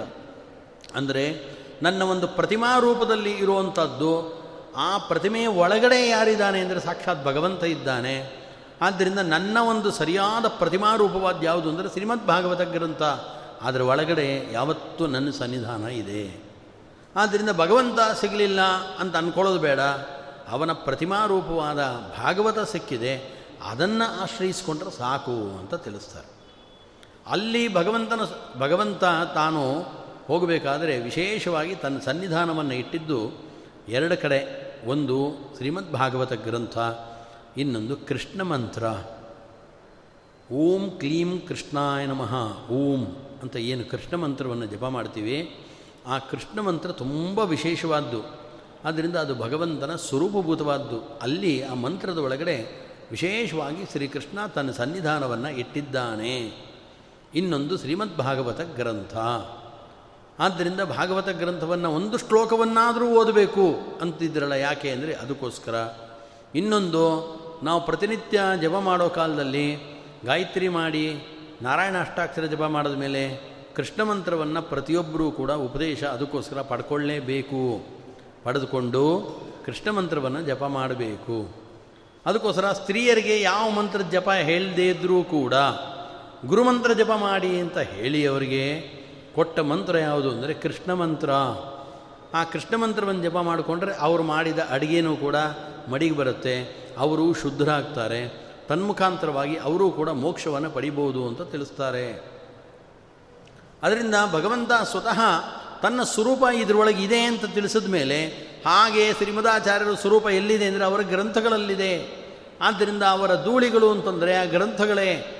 ಅದು ಅಸ್ಮಾನ್ ಪಾಂತು. ಆದ್ದರಿಂದ ಟೀಕಾಕೃತ್ಪಾದರ ಸ್ವರೂಪ ಎಲ್ಲಿದೆ ಅಂದರೆ ಅದು ಅವರ ಗ್ರಂಥಗಳಲ್ಲಿದೆ. ಅದರ ಸ್ಪರ್ಶ ಮಾಡ್ತು ಅಂತಂದರೆ ನೂಕಿ ಬಿಸಾಟು ಅಂತ ಅದಕ್ಕೋಸ್ಕರ ಹೇಳಿದ್ದು ನೂಕಿ ನಮ್ಮ ಎಲ್ಲ ಪಾಪಗಳನ್ನು ಕೂಡ ಅದು ಬಿಸಾಕಿಬಿಡುತ್ತೆ ಅಂತ ತಿಳಿಸ್ತಾರವರು. ಇಷ್ಟು ಶ್ರೀಮದ್ ವಿಷ್ಣುಂಗ್ರಿನಿಷ್ಠ ಅತಿಗುಣ ಗುರುತಮ ಶ್ರೀಮದಾನಂದ ತೀರ್ಥ ಯಾರವರು? ತ್ರೈಲೋಕ್ಯಾಚಾರ್ಯರು. ಇವರ ಪಾದ ಹೇಗಿದೆ? ಉಜ್ವಲ ಜಲಜ. ಅಲ್ಲಿ ಉಜ್ವಲವಾದ ಕಮಲ, ಉಜ್ವಲ ಜಲಜ. ಅಲ್ಲಿ ಲಸತ್ಪಂಸವ ಶೋಭಾಯಮಾನವಾಗಿರತಕ್ಕಂಥ ಧೂಳಿಗಳೇ. ಅಸ್ಮಾನ್ ಪಾಂತು ನಮ್ಮನ್ನು. ರಕ್ಷಣೆ ಮಾಡಲಿ ಅಂತ ಎಷ್ಟು ಸರಳವಾಗಿದೆ ನೋಡಿ. ಇದನ್ನು ತ್ರಿವಿಕ್ರಮ ಪಂಡಿತಾಚಾರ್ಯರು ಪ್ರಾರ್ಥನೆ ಮಾಡೋದು. ಆ ನಂತರ ಅವ್ರು ಹೇಳ್ತಾರೆ, ಆ ಪಾದದ ಧೂಳಿಗಳಿದೆಯಲ್ಲ, ಅದು ನಮ್ಮನ್ನು ರಕ್ಷಣೆ ಮಾಡಿ ಅಂತ ನಾವು ಮಾತ್ರ ಮಾಡೋದಲ್ಲ. ವಾಯುದೇವರ ಪತ್ನಿಯಾಗಿರ್ತಕ್ಕಂಥವ್ರು ಯಾರು ಅಂದರೆ, ಸಾಕ್ಷಾತ್ ಭಾರತೀದೇವಿ. ನಾವಲ್ಲ ವಾಯುದೇವರ ಪಾದದ ಧೂಳಿಗಳಲ್ಲಿ ಆಸಕ್ತರಾದವರು, ಸಾಕ್ಷಾತ್ ಭಾರತೀದೇವಿ. ತಾನು ಪೂರ್ಣವಾದ ಭಕ್ತಿ ಪುರಸ್ಸರವಾಗಿ ಆ ಪಾದದ ಧೂಳಿಗಳನ್ನು ಪ್ರತಿನಿತ್ಯ ತೆಗೆದು ತನ್ನ ತಲೆ ಮೇಲೆ ಹಾಕ್ಕೊಂಡು ಪವಿತ್ರನಾಗಿದ್ದಾಳೆ ಭಾರತೀದೇವಿ ವಿದ್ಯಾಭಿಮಾನಿಯಾದ ದೇವತೆ, ಅಂಥ ಭಾರತೀದೇವಿನೇ ಪ್ರತಿನಿತ್ಯ ವಾಯುದೇವರ ಪಾದದ ಧೂಳಿಗಳನ್ನು ಸೇವನೆ ಮಾಡ್ತಾ ಇದ್ದಾಳೆ ಅಂದ ಮೇಲೆ ನಾವು ಮಾಡಬೇಕೋ ಬೇಡ ವಿಚಾರ ಮಾಡಬೇಕು. ಯಾಕೆ ಅಂದರೆ ನಾವು ಟೀಕಾಕೃತ್ಪಾದರು ಬರೆದಂತೆ ಭವತಿ ಯದನುಭಾವಾತ್, ಏಡಮೂಕೋಪಿ ವಾಗ್ಮಿ, ಜಡಮತಿರಪಿ ಜಂತು ಜಾಯತೆ ಪ್ರಾಜ್ಞಮೌಲಿ ಸಕಲವಚನ ಚೇತೋ ದೇವತಾ ಭಾರತೀ ಸ ಮಮ್ಮ ನಿಧತ್ತಾಂ ಸನ್ನಿಧಿಂ ಮಾನಸೇಚ ನಾವು ಪ್ರಾರ್ಥನೆ ಮಾಡ್ತೀವಿ ಏನಂತಂತೀವಿ ಭವತಿ ಯದನುಭಾವಾತ್, ಯಾವ ಭಾರತೀದೇವಿಯ ಅನುಗ್ರಹ ಆಯಿತು ಅಂತಂದರೆ ಏಡ ಮೂಕೋಪಿ ವಾಗ್ಮಿ. ಹುಟ್ಟು, ಕಿವಿಡ, ಮೂಖ, ಮಾತು ಬರೆದಿದ್ದ ವ್ಯಕ್ತಿ ಇದ್ದರೂ ಕೂಡ ಆತ ದೊಡ್ಡ ವಾಗ್ಮಿ ಆಗ್ತಾನೆ. ಜಡಮತಿರಪಿ ಜಂತು ಜಾಯತೆ ಪ್ರಾಜ್ಞಮೌಲಿ ಜಡಮತಿರಪಿ ಮಹಾ ಮೌಢ್ಯ ತುಂಬಿಕೊಂಡಿರ್ತಕ್ಕಂಥ, ಆಲಸ್ಯ ತುಂಬಿರತಕ್ಕಂಥ, ಅತ್ಯಂತ ಪೆದ್ದನಾಗಿರತಕ್ಕಂಥ ಒಬ್ಬ ವ್ಯಕ್ತಿ ಇದ್ದರೆ ಆತ ಜಡಮತಿ, ಅವನೂ ಕೂಡ ಜಾಯತೆ ಪ್ರಾಜ್ಞಮೌಲಿ ದೊಡ್ಡ ವಿದ್ವಾಂಸನಾಗಿ ಸರಸ್ವತೀ ದೇವಿಯ, ಭಾರತೀ ದೇವಿಯ ಅನುಗ್ರಹ ಆದರೆ ಖಂಡಿತವಾಗಲೂ ಆಗ್ತಾನೆ. ಅದನ್ನು ರಾಘವೇಂದ್ರ ಸ್ವಾಮಿಗಳವ್ರ ಕಥೆಯಲ್ಲಿ ಕೇಳ್ತೀವಿ ನಾವು. ಆದ್ದರಿಂದ ಆ ವೆಂಕಣ್ಣ, ದೊಡ್ಡ ವಿದ್ವಾಂಸ ಆದ ಅಂತ ಕೇಳ್ತೀವಿ. ಆದ್ದರಿಂದ ಜಡಮತಿರಪಿ ಜಂತುರು ಜಾಯತೆ ಪ್ರಾಜ್ಞಮೌಲಿಹಿ. ಆದ್ದರಿಂದ ಭಾರತೀ ದೇವಿ ಎಂಥವಳು? ಅವಳ ಪ್ರಾರ್ಥನೆ ಮಾಡದೆ, ಅವಳ ಅನುಗ್ರಹ ಆಗದೆ, ನಾವು ನಮ್ಮ ಬಾಯಿಂದ ಉತ್ತಮವಾದ ವಚನಗಳನ್ನು ಹೊರಗಡೆ ನಾವು ಹಾಕಲಿಕ್ಕೆ ಆಗೋಲ್ಲ. ಅದಕ್ಕೋಸ್ಕರ ಅವರು ಹೇಳೋದು ಸಕಲ ವಚನ ಚೇತೋ ದೇವತ, ಸಕಲ ವಚನ ಚೇತೋ ದೇವತ. ನಮ್ಮ ವಾಗೀಂದ್ರಿಯದಲ್ಲಿ ಕುಳಿತು, ನಮ್ಮ ಮನಸ್ಸಿನಲ್ಲಿ ಕುಳಿತು. ಅದನ್ನು ಪ್ರೇರಣೆ ಮಾಡತಕ್ಕಂಥ ದೇವತೆ ಯಾರು ಅಂತಂದರೆ, ಸಕಲ ವಚನ ಚೇತೋ ದೇವತಾ ಭಾರತೀ ಸಾ ಆ ಭಾರತೀ ದೇವಿಯವಳು ನಮ್ಮ ಮಾತುಗಳನ್ನು ಪ್ರೇರಣೆ ಮಾಡತಕ್ಕಂಥ ದೇವತೆ ಭಾರತೀ ದೇವಿ. ಅಂತಹ ಭಾರತೀ ದೇವಿಯನ್ನು ನಾವು ಸಕಲ ವಚನ ಚೇತೋ ದೇವತಾ ಭಾರತೀ ಸಾ ಮಮ ವಚಸ್ಸಿ ನಿಧತ್ತಾಂ ಸನ್ನಿಧಿಂ ಮಾನಸೇಚ ನನ್ನ ಮನಸ್ಸಿನಲ್ಲಿ ನನ್ನ ಮಾತಿನಲ್ಲಿ ನಿರಂತರವಾಗಿ ಭಾರತೀ ದೇವಿಯ ಸನ್ನಿಧಾನ ಇರಲಿ ಅಂತ ಪ್ರಾರ್ಥನೆ ಮಾಡೋದು. ಹಾಗಾದರೆ ಅವಳ ಪ್ರಾರ್ಥನೆ ಮಾಡದ ಮೇಲೆ ಟೀಕಾಕೃತ್ಪಾದರು ಮೊದಲಾಗಿರ್ತಕ್ಕಂಥ ಎಲ್ಲ ಜ್ಞಾನಿಗಳು ಕೂಡ ಇಂಥ ಅದ್ಭುತವಾದ ಗ್ರಂಥವನ್ನು ರಚನೆ ಮಾಡಲಿಕ್ಕೆ ಆಯಿತು. ಯಾಕೆಂದರೆ ಇದನ್ನು ಬರೆದಿದ್ದು ಟೀಕಾಕೃತ್ಪಾದರು ಈ ಶ್ಲೋಕವನ್ನು ಬರೆದಿದ್ದು. ಆದ್ದರಿಂದ ಟೀಕಾಕೃತ್ಪಾದರೆ ನನ್ನ ಇಂಥ ನ್ಯಾಯಸುಧಾದಂಥ ಗ್ರಂಥವನ್ನು ರಚನೆ ಮಾಡಬೇಕಾದ್ರೆ, ಶ್ರೀಮದ್ ಆನಂದ ತೀರ್ಥರ ಗ್ರಂಥಕ್ಕೆ ವ್ಯಾಖ್ಯಾನ ಬರಿಬೇಕಾದ್ರೆ, ಭಾರತೀ ದೇವಿಯ ಅನುಗ್ರಹ ಪಡೆದು ನಾನಿಷ್ಟು ಕೆಲಸ ಮಾಡ್ತಾ ಇದ್ದೀನಿ. ಇಂಥ ಭಾರತೀ ದೇವಿ ಪ್ರತಿನಿತ್ಯನೂ ಕೂಡ ಪಾಂಸವ ಅಸ್ಮಾನ್ ಪುನಂತು ಅಂಥೇಳಿ ಶ್ರೀಮದ್ ಆನಂದ ತೀರ್ಥರ ವಾಯುದೇವರ ಪಾದದ ಧೂಳಿಗಳಲ್ಲಿ ಭಾರತೀ ದೇವಿ ಆಸಕ್ತಳಾಗಿ ಇರ್ತಾಳೆ. ಅದನ್ನು ಮುಂದೆ ವಾಯುಸ್ಥಿತಿಯಲ್ಲಿ ಮೊದಲನೇ ಶ್ಲೋಕದಲ್ಲಿ ತಿಳಿಸೋದು, ವಾಚಾಂ ಯತ್ರ ಪ್ರಣೇತ್ರಿ. ಅದಕ್ಕೆ ವಾಚಾಂ ಪ್ರಣೇತ್ರಿ. ಅಂದರೆ ಇಡೀ ಮಾತುಗಳನ್ನು ಪ್ರತಿಯೊಬ್ಬರಿಗೂ ಚೆನ್ನಾಗಿ ಬರೋದಕ್ಕೆ ಅವರ ಒಳಗೆ ಕೂತು ಪ್ರೇರಣೆ ಮಾಡ್ತಕ್ಕಂಥವಳು ಯಾರು ಅಂದರೆ ಭಾರತೀ ದೇವಿ ವಾಕ್ಪ್ರಣೇತ್ರಿ, ವಾಗ್ದೇವಿ. ವಾಚಾಂ ಯತ್ರ ಪ್ರಣೇತ್ರಿ. ತ್ರಿಭುವನ ಮಹಿತಾ. ಅವಳಿಗೆ ಎಷ್ಟು ಮಹಿಮೆ ಇದೆ ಅಂದರೆ ಮೂರು ಲೋಕದಲ್ಲೂ ಕೂಡ ಅವಳ ಮಹಿಮೆ ಹರಡಿಕೊಂಡಿದೆ. ತ್ರಿಭುವನ ಮಹಿತ. ಅವಳು ಯಾರು? ಶಾರದಾ. ಅವಳಿಗೆ ಶಾರದಾ ಅಂತ ಹೆಸರು. ಅವಳು ಶಾರದಾದೇವಿಯವಳು. ಯಾಕೆ ಶಾರದಾದೇವಿ ಅಂತಂದರೆ ಶೀರ್ಯತೆ ಅನೇನ ಇತಿ ಶಾರಂ ಜ್ಞಾನಂ. ಅವಳ ಭಗವದ್ವಿಷೇಕವಾದ ಜ್ಞಾನ ಇದೆಯಲ್ಲ, ಆ ಜ್ಞಾನ ನಮ್ಮ ಮನಸ್ಸಿಗೆ ಏನಾದ್ರು ಬಂತು ಅಂತಂದರೆ ಈ ಇಡೀ ಸಂಸಾರ ಅನ್ನೋದು ಅದು ಶೀರ್ಯತೆ ಒಣಗಿ ಹೋಗುತ್ತೆ. ಆದ್ದರಿಂದ ಈ ಸಂಸಾರ ಎಂಬತಕ್ಕಂಥ ಕಡಲನ್ನು ಒಣಗಿಸುವಂಥ ಯಾವುದು ಅಂತಂದರೆ ಇನ್ನೊಂದು ನೀರೇ ಅದು ಯಾವುದು ಅಂದರೆ ಭಗವದ್ಜ್ಞಾನ ಅನ್ನೋ ಜಲ. ಆ ಜಲದಿಂದ ಈ ಸಂಸಾರ ಸಮುದ್ರ ಅದು ಒಣಗಿ ಹೋಗಿಬಿಡುತ್ತೆ. ಅಂಥ ಶಾರವನ್ನು ದದಾತಿ. ಅದನ್ನು ಕೊಡ್ತಕ್ಕಂಥವಳು ಭಾರತೀ ದೇವಿಯಾದ್ದರಿಂದ ಅವಳಿಗೆ ಶಾರದಾ ಅಂತ ಹೆಸರು. ಇನ್ನೂ ಒಂದು ಹೇಳ್ತಾರೆ ಶೀರ್ಯತೆ ಇತಿ ಶಾರಹ ಅಂದರೆ ನಾಶ ಆಗೋದು ಯಾವುದು? ಈ ಸಂಸಾರ. ಆದ್ದರಿಂದ ಅದು ಶಾರ ಅಂತ ಹೆಸರು. ಇಂಥ ಸಂಸಾರವನ್ನು ನಾವೇನಾದರೂ ಭಾರತೀ ದೇವಿಯ ಅನುಗ್ರಹವನ್ನು ಪಡೆದುಕೊಂಡ್ರೆ ಭಾರತೀ ದೇವಿಯ ಅನುಗ್ರಹ ಪಡ್ಕೊಳ್ಳೋದು ಅಂದರೆ ಏನು? ಉತ್ತಮವಾದ ಅವಳ ಅನುಗ್ರಹದಿಂದ ಶಾಸ್ತ್ರಜ್ಞಾನವನ್ನು ಸಂಪಾದನೆ ಮಾಡಿದ್ರೆ, ಜ್ಞಾನೇ ನೈವ ಪರಂ ಪದಂ. ಜ್ಞಾನ ಬಂತು ಅಂತಂದರೆ ಮೋಕ್ಷ ದೊರಕಿತು. ಆತ್ಮಾವಾರೇ ದ್ರಷ್ಟವ್ಯ ಶ್ರೋತವ್ಯೋ ಮಂತವ್ಯೋ ನಿಧಿಧ್ಯಾಸಿತವ್ಯ. ಆತ್ಮಾವಾರೇ ದ್ರಷ್ಟವ್ಯ. ಭಗವಂತನ ಅಪರೋಕ್ಷ ಜ್ಞಾನ ಮಾಡಿಕೊಳ್ಬೇಕಾದ್ರೆ ಮೂಲಭೂತವಾಗಿ ಕಾರಣವಾದ್ದು ಶ್ರವಣ ಮನನ ನಿಧಿಧ್ಯಾಸನಾದಿಗಳು. ಅಂಥ ಜ್ಞಾನವನ್ನು ತಂದುಕೊಡ್ತಕ್ಕಂಥವಳು ಯಾರು ಅಂದರೆ ಸಾಕ್ಷಾತ್ ಭಾರತೀ ದೇವಿ ಆದ್ದರಿಂದ ಅವಳು ಶಾರಂ. ಅಸ್ಮಾಕಂ ಏನು ಸಂಸಾರ ಇದೆಯಲ್ಲ? ಇದನ್ನು ದ್ಯತಿ, ಖಂಡಯತಿ. ಇದನ್ನು ನಾಶ ಮಾಡುವವಳು ಆದ್ದರಿಂದ ಜ್ಞಾನವನ್ನು ಕೊಡೋದ್ರ ಮುಖಾಂತರವಾಗಿ ಇಡೀ ಸಂಸಾರವನ್ನು ನಾಶ ಮಾಡುವವಳಾದ್ದರಿಂದ ಅವಳಿಗೆ ಶಾರದಾ ಅಂತ ಹೆಸರು. ಅಂಥ ಶಾರದಾ ಅವಳೆಂಥವಳು ವಾಚಾಂ ಪ್ರಣೇತ್ರಿ. ವಾಗ್ದೇವತೆಯಾಗಿರತಕ್ಕಂಥವಳು. ಎಲ್ಲರ ಮಾತಿನಲ್ಲಿ ಕುಳಿತು ಪ್ರೇರಣೆಯನ್ನು ಕೊಡ್ತಕ್ಕಂಥವಳು. ರಾಘವೇಂದ್ರ ಸ್ವಾಮಿಗಳವರು ಹೇಳ್ತಾರೆ, ಅವರ ಮನ ಕನಸಿನಲ್ಲಿ ಬಂದು ಸಾಕ್ಷಾತ್ ಸರಸ್ವತಿ ದೇವಿ ಕುಳಿತು, ನೀವು ಶ್ರೀಮದ್ ಆಚಾರ್ಯರ ಸಿದ್ಧಾಂತದಲ್ಲಿ ಬಂದಿರತಕ್ಕಂಥ ಗ್ರಂಥಗಳೇನಿದೆ ಆ ಗ್ರಂಥಗಳಿಗೆ ಟಿಪ್ಪಣಿಯನ್ನು ಬರೀಬೇಕು ಅಂತ ಪ್ರೇರಣೆಯನ್ನು ಕೊಟ್ಟಿದ್ದು ರಾಘವೇಂದ್ರ ಸ್ವಾಮಿಗಳವರಿಗೆ ಭಾರತೀದೇವಿ ಸರಸ್ವತೀದೇವಿ ಆದ್ದರಿಂದ ಅವರಂತಾರೆ, ವಾಚಾಂ ಯತ್ರ ಪ್ರಣೇತ್ರಿ. ಎಂಥವಳವಳು, ತ್ರಿಭುವನ ಮಹಿತಾ. ಮೂರು ಲೋಕದಲ್ಲೂ ಅವಳ ಮಹಿಮೆ ವ್ಯಾಪ್ತವಾಗಿದೆ. ಶಾರದಾ, ಅವಳೇ ಭಾರತೀದೇವಿಯೇ ಯಾರು ಅಂತಂದರೆ, ಮುಂದೆ ಹೇಳಬೇಕಾದ್ರೆ ಇದೇ ವಾಯುಸ್ಥೆಯಲ್ಲಿ ದ್ರೌಪದಿ ರುದ್ರಪತ್ನ್ಯಾದಿ ಉದ್ರಿಕ್ತ ಅಂತ ಬರೀತಾರೆ. ರುದ್ರದೇವರ ಪತ್ನಿ ಅಲ್ಲ, ಮನಸ್ಸಿಗೆ ಪ್ರೇರಣೆ ಮಾಡತಕ್ಕಂಥವಳು ದಾಸರಾಯರೆಲ್ಲ ಹೇಳಿದಾರಲ್ಲ, ಮತಿ ಪ್ರೇರಿಸುವವಳು ಪಾರ್ವತೀದೇವಿ ಮತಿ ಪ್ರೇರಿಸುವಳು ಪಾರ್ವತೀದೇವಿ ಅಂತ ಹೇಳಿದ್ದಾರೆ. ಆದ್ದರಿಂದ ಯಾರು ಅಂತಂದರೆ, ಹೌದು ನಿಜ, ಇಲ್ಲ ಅಂತ ಹೇಳಲಿಲ್ಲ. ಆದರೆ ಅವಳಿಗೂ ಮತಿಯನ್ನು ಪ್ರೇರಿಸ್ತಕ್ಕಂಥವಳು ರುದ್ರದೇವರಿಗೂ ಮತಿಯನ್ನು ಪ್ರೇರಿಸ್ತಕ್ಕಂಥವಳು ಮನೋಭಿಮಾನಿಯಾದ ರುದ್ರದೇವರಿರ್ಬೋದು. ಅಂಥ ರುದ್ರದೇವರೇನಿದ್ದಾರೆ ಅವರೇ ಸಾಕ್ಷಾತ್ ನಮಗೆ ವಿಷ್ಣು ಭಕ್ತಿಯನ್ನು ಕೊಡ್ತಕ್ಕಂಥವ್ರು. ನಿಜ, ಅವರಿಗೂ ಪ್ರೇರಿಸ್ತಕ್ಕಂಥವಳು ಭಾರತೀ ದೇವಿ. ಆದ್ದರಿಂದ ದ್ರೌಪದಿ ರುದ್ರಪತ್ನಿಯಾದಿ ಉದ್ರಿಕ್ತ ಅಂತ ಮುಂದೆ ಬರೀತಾರೆ. ದ್ರೌಪದಿ ದೇವಿ ಇದ್ದಾಳಲ್ಲ ಭಾರತಿ, ಅವಳು ರುದ್ರಪತ್ನಿಯಾದಿ ಉದ್ರಿಕ್ತ. ರುದ್ರದೇವರ ಪತ್ನಿಯಾಗಿರ್ತಕ್ಕಂಥ ದೇವಿಗಿಂತ ಶ್ರೇಷ್ಠಳಾದಂಥವಳು. ಮತಿ ಪ್ರೇರಿಸುವ ವಿಚಾರದಲ್ಲಿ. ಅದಕ್ಕೆ ಪಾರ್ವತೀ ದೇವಿಯಿಂದ ದೊಡ್ಡವಳು ಅಂತ ಬರಲಿಲ್ಲ ಅವರು. ಓಹೋ ಪಾರ್ವತೀ ದೇವಿಗಿಂತ ಮಾತ್ರ ದೊಡ್ಡವಳು. ರುದ್ರದೇವರು? ಹಾಗಾದರೆ ಭಾರತೀ ದೇವಿಗಿಂತ ದೊಡ್ಡವಳು ಅಂತ ಅಂದ್ಕೊಂಡು ಬಿಡಬಾರ್ದು ಅಂಥೇಳಿ ಅವರೇನಂತಾರೆ ಗೊತ್ತಾ? ರುದ್ರಪತ್ನಿಯಾದಿ ಉದ್ರಿಕ್ತ ಅಂತ ಬರ್ತಾರೆ. ರುದ್ರದೇವರು ಮತ್ತು ಅವಳ ಪತ್ನಿ ಪಾರ್ವತೀ ದೇವಿ ಅವರಿಬ್ಬರಿಗಿಂತಲೂ ಕೂಡ ದೊಡ್ಡವಳಾದವಳು ಭಾರತೀ ದೇವಿ ಅಂತ ಬರೀತಾರೆ.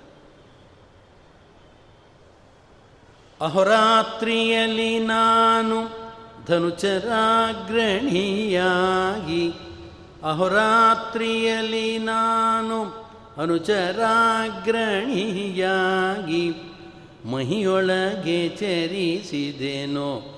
ಮಹದೇವನೇ ಅಹಿಭೂಷಣನೇಯನ್ನ ಅವಗುಣಗಳೆಣಿಸದಲೆ ವಿಹಿತ ಕರ್ಮದಿ ವಿಷ್ಣು ಭಕುತಿಯನೆ ಕೊಡು ತಂದೆ ಕೈಲಾಸವಾಸ ಗೌರೀಶ ಈಶ. ತೈಲಧಾರೆಯಂತೆ ಮನಸ್ಸು ಕೋಳು ಹರಿಹಲ್ಲಿ ಶಂಭೋ. ಅವ್ರು ಕೇಳಿದ್ದು, ಶಂಭೋ ಶಂಭವತೀತಿ ಶಂಭು. ಇಡೀ ನಮ್ಮ ಜೀವನಕ್ಕೆ ಒಳ್ಳೆ ಪ್ರೇರಣೆಯನ್ನು ಕೊಟ್ಟು ಶಂ ಸುಖವನ್ನು ಭವತಿ ಉಂಟು ಮಾಡ್ತಾರೆ. ಅದರಿಂದ ರುದ್ರದೇವರಿಗೆ ಶಂಭು ಅಂತ ಹೆಸರು. ಹೇ ಶಂಭೋ, ನಮಗೆ ಸುಖವನ್ನು ಕೊಡ್ತಕ್ಕಂಥ ದೇವರೇ ಅಂತ ಕೇಳ್ಕೊಳ್ಳೋದು ನಾವು. ಅಹೋರಾತ್ರಿಯಲ್ಲಿ ನಾನು ಅನುಚರಾಗ್ರಣಿಯಾಗಿ ಮಹಿಯೊಳಗೆ ಚಲಿಸಿದೆನು. ಮಹದೇವನೇ. ಅಹೋರಾತ್ರಿ ಅಂದರೆ ಹಗಲು ರಾತ್ರಿ ಅಂತ ಅರ್ಥ. ಹಗಲು ರಾತ್ರಿ ನಾನು ನಿನ್ನ ಅನುಚರಾಗ್ರಣಿಯಾಗಿ ನಾನು ಈ ಭೂಮಿಯಲ್ಲಿ ಚರಿಸಿದೆ ಆನಂತರ ಮುಂದೆ ಏನು ಹೇಳ್ತಾರೆ?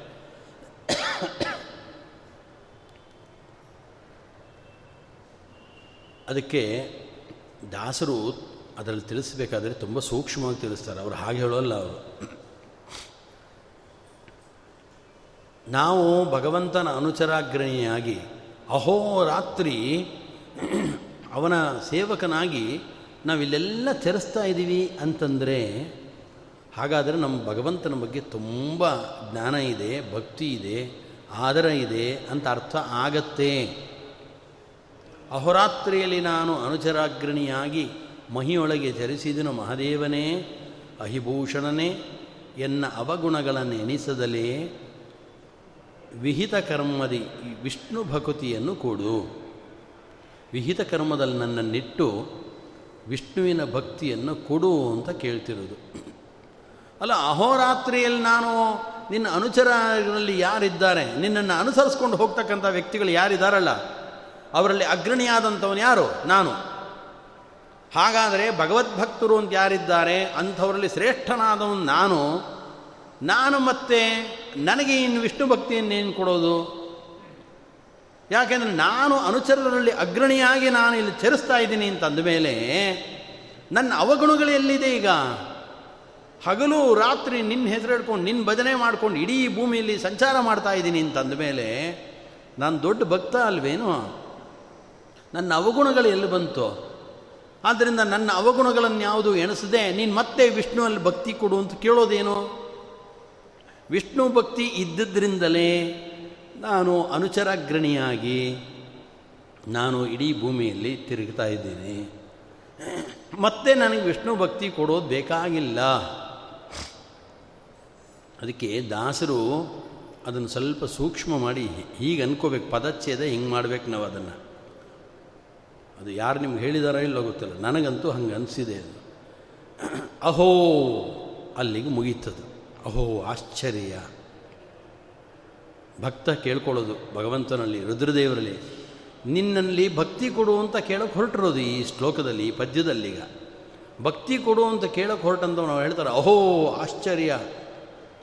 ರಾತ್ರಿಯಲ್ಲಿ ನಾನು, ರಾತ್ರಿ ಅಂದರೆ ಅಜ್ಞಾನ ಅಂತ ಅರ್ಥ.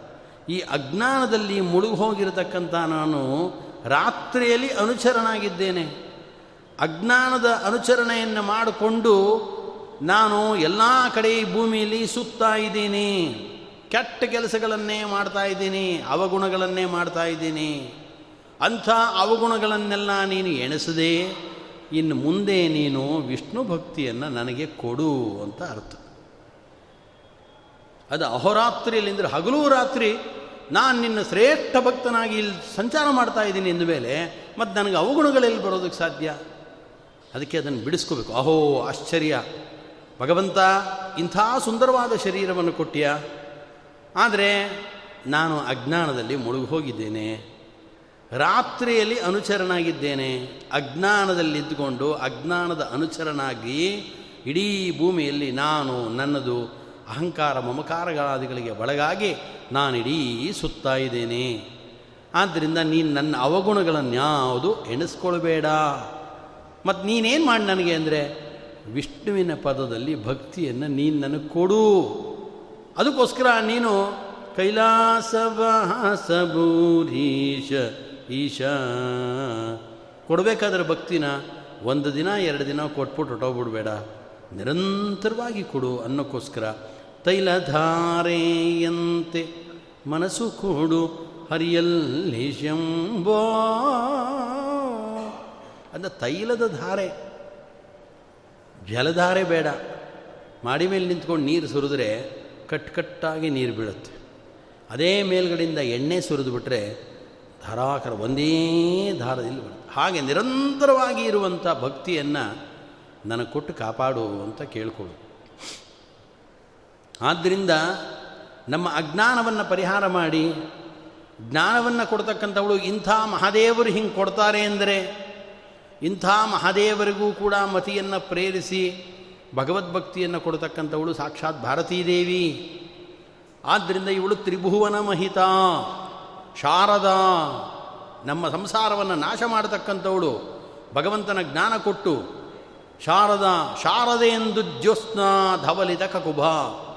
ಶರತ್ಕಾಲದಲ್ಲಿ ಬರತಕ್ಕಂಥ ಏನು ಚಂದ್ರ ಇದ್ದಾನೆ, ಆ ಚಂದ್ರ ಸ್ವಚ್ಛವಾಗಿರತಕ್ಕಂಥ ಆಕಾಶದಲ್ಲಿ ತನ್ನ ಕಿರಣಗಳನ್ನು ಬೀರ್ತಾ ಇಡೀ ಎಲ್ಲ ದಿಕ್ಕುಗಳನ್ನು ಕೂಡ ಯಾವ ರೀತಿಯಲ್ಲಿ ಬೆಳಗುತ್ತಾನೋ, ಅದೇ ರೀತಿಯಲ್ಲಿ ಈ ಶಾರದ ಜ್ಞಾನವನ್ನು ನಮಗೆ ಕೊಟ್ಟು ಸಮಗ್ರವಾದಂಥ ಯಾರು ಭಕ್ತ ಸಮೂಹ ಇದ್ದಾರೆ, ಆ ಇಡೀ ಭಕ್ತ ಸಮೂಹವನ್ನು ತನ್ನ ಬೆಳೆದಂಗಳನ್ನು ಕೊಟ್ಟು ಅಂದರೆ ತನ್ನ ಜ್ಞಾನದ ಕಿರಣಗಳನ್ನು, ತಾನು ಜ್ಞಾನವನ್ನು ಅದರ ಬೆಳಕನ್ನು ಕೊಟ್ಟು ಎಲ್ಲ ಕಡೆಯಲ್ಲೂ ಬೆಳಕನ್ನು ಉಂಟು ಮಾಡತಕ್ಕಂಥವಳು ಯಾರು, ಯಾರ್ಯಾರು ಭಕ್ತರಿದ್ದಾರೋ ಅವರಿಗೆಲ್ಲ, ಅವಳು ಭಾರತೀದೇವಿ.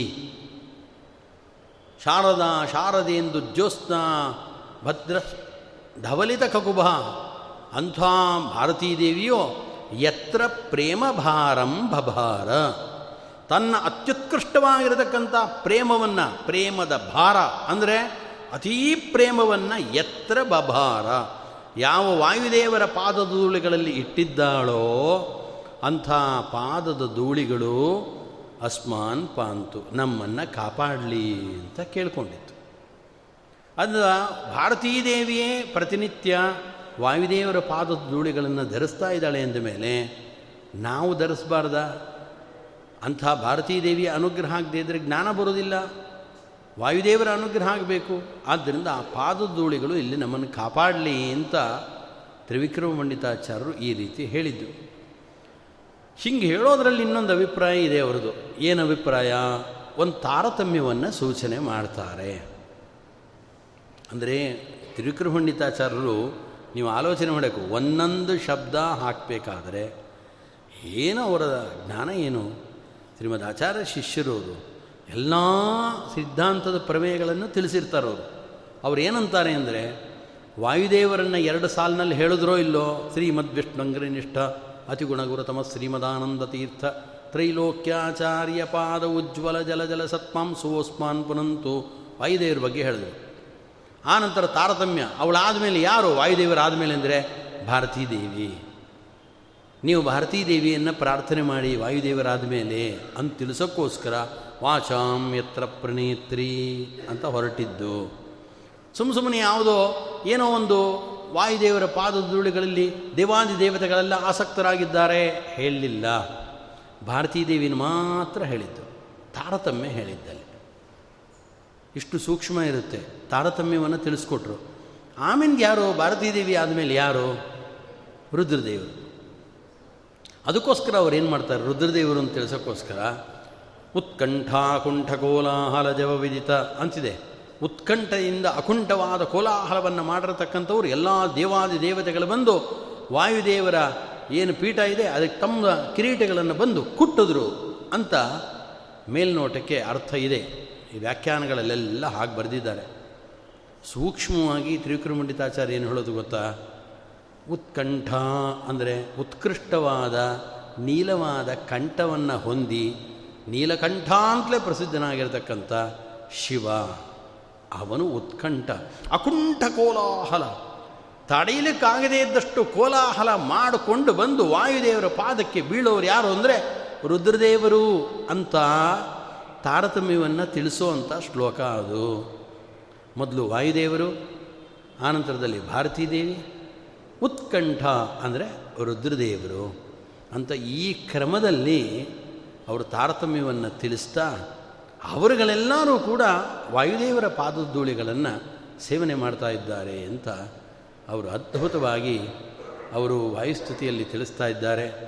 ಅಂಥ ವಾಯುಸ್ತುತಿಯನ್ನು ರಚನೆ ಮಾಡಿರತಕ್ಕಂಥ ತ್ರಿವಿಕ್ರಮ ಪಂಡಿತಾಚಾರ್ಯರ ಅಂತರ್ಗತರಾಗಿರ್ತಕ್ಕಂಥ ಭಾರತೀಯ ಮುಖ್ಯ ಪ್ರಾಣಾಂತರ್ಗತ ಸೀತಾಪತಿ ಶ್ರೀ ರಾಮಚಂದ್ರ ಭಿನ್ನ ಶ್ರೀ ಲಕ್ಷ್ಮೀ ನರಸಿಂಹದೇವರು ನಮಗೆ ಅನುಗ್ರಹವನ್ನು ಮಾಡಲಿ ಅಂತ ಪ್ರಾರ್ಥನೆ ಮಾಡ್ತಾ ಈ ವಾಕ್ಕುಸುಮಗಳನ್ನು ಕೂಡ ಅವರಿಗೆ ಸಮರ್ಪಣೆಯನ್ನು ಮಾಡ್ತಾ ಇದ್ದೇನೆ.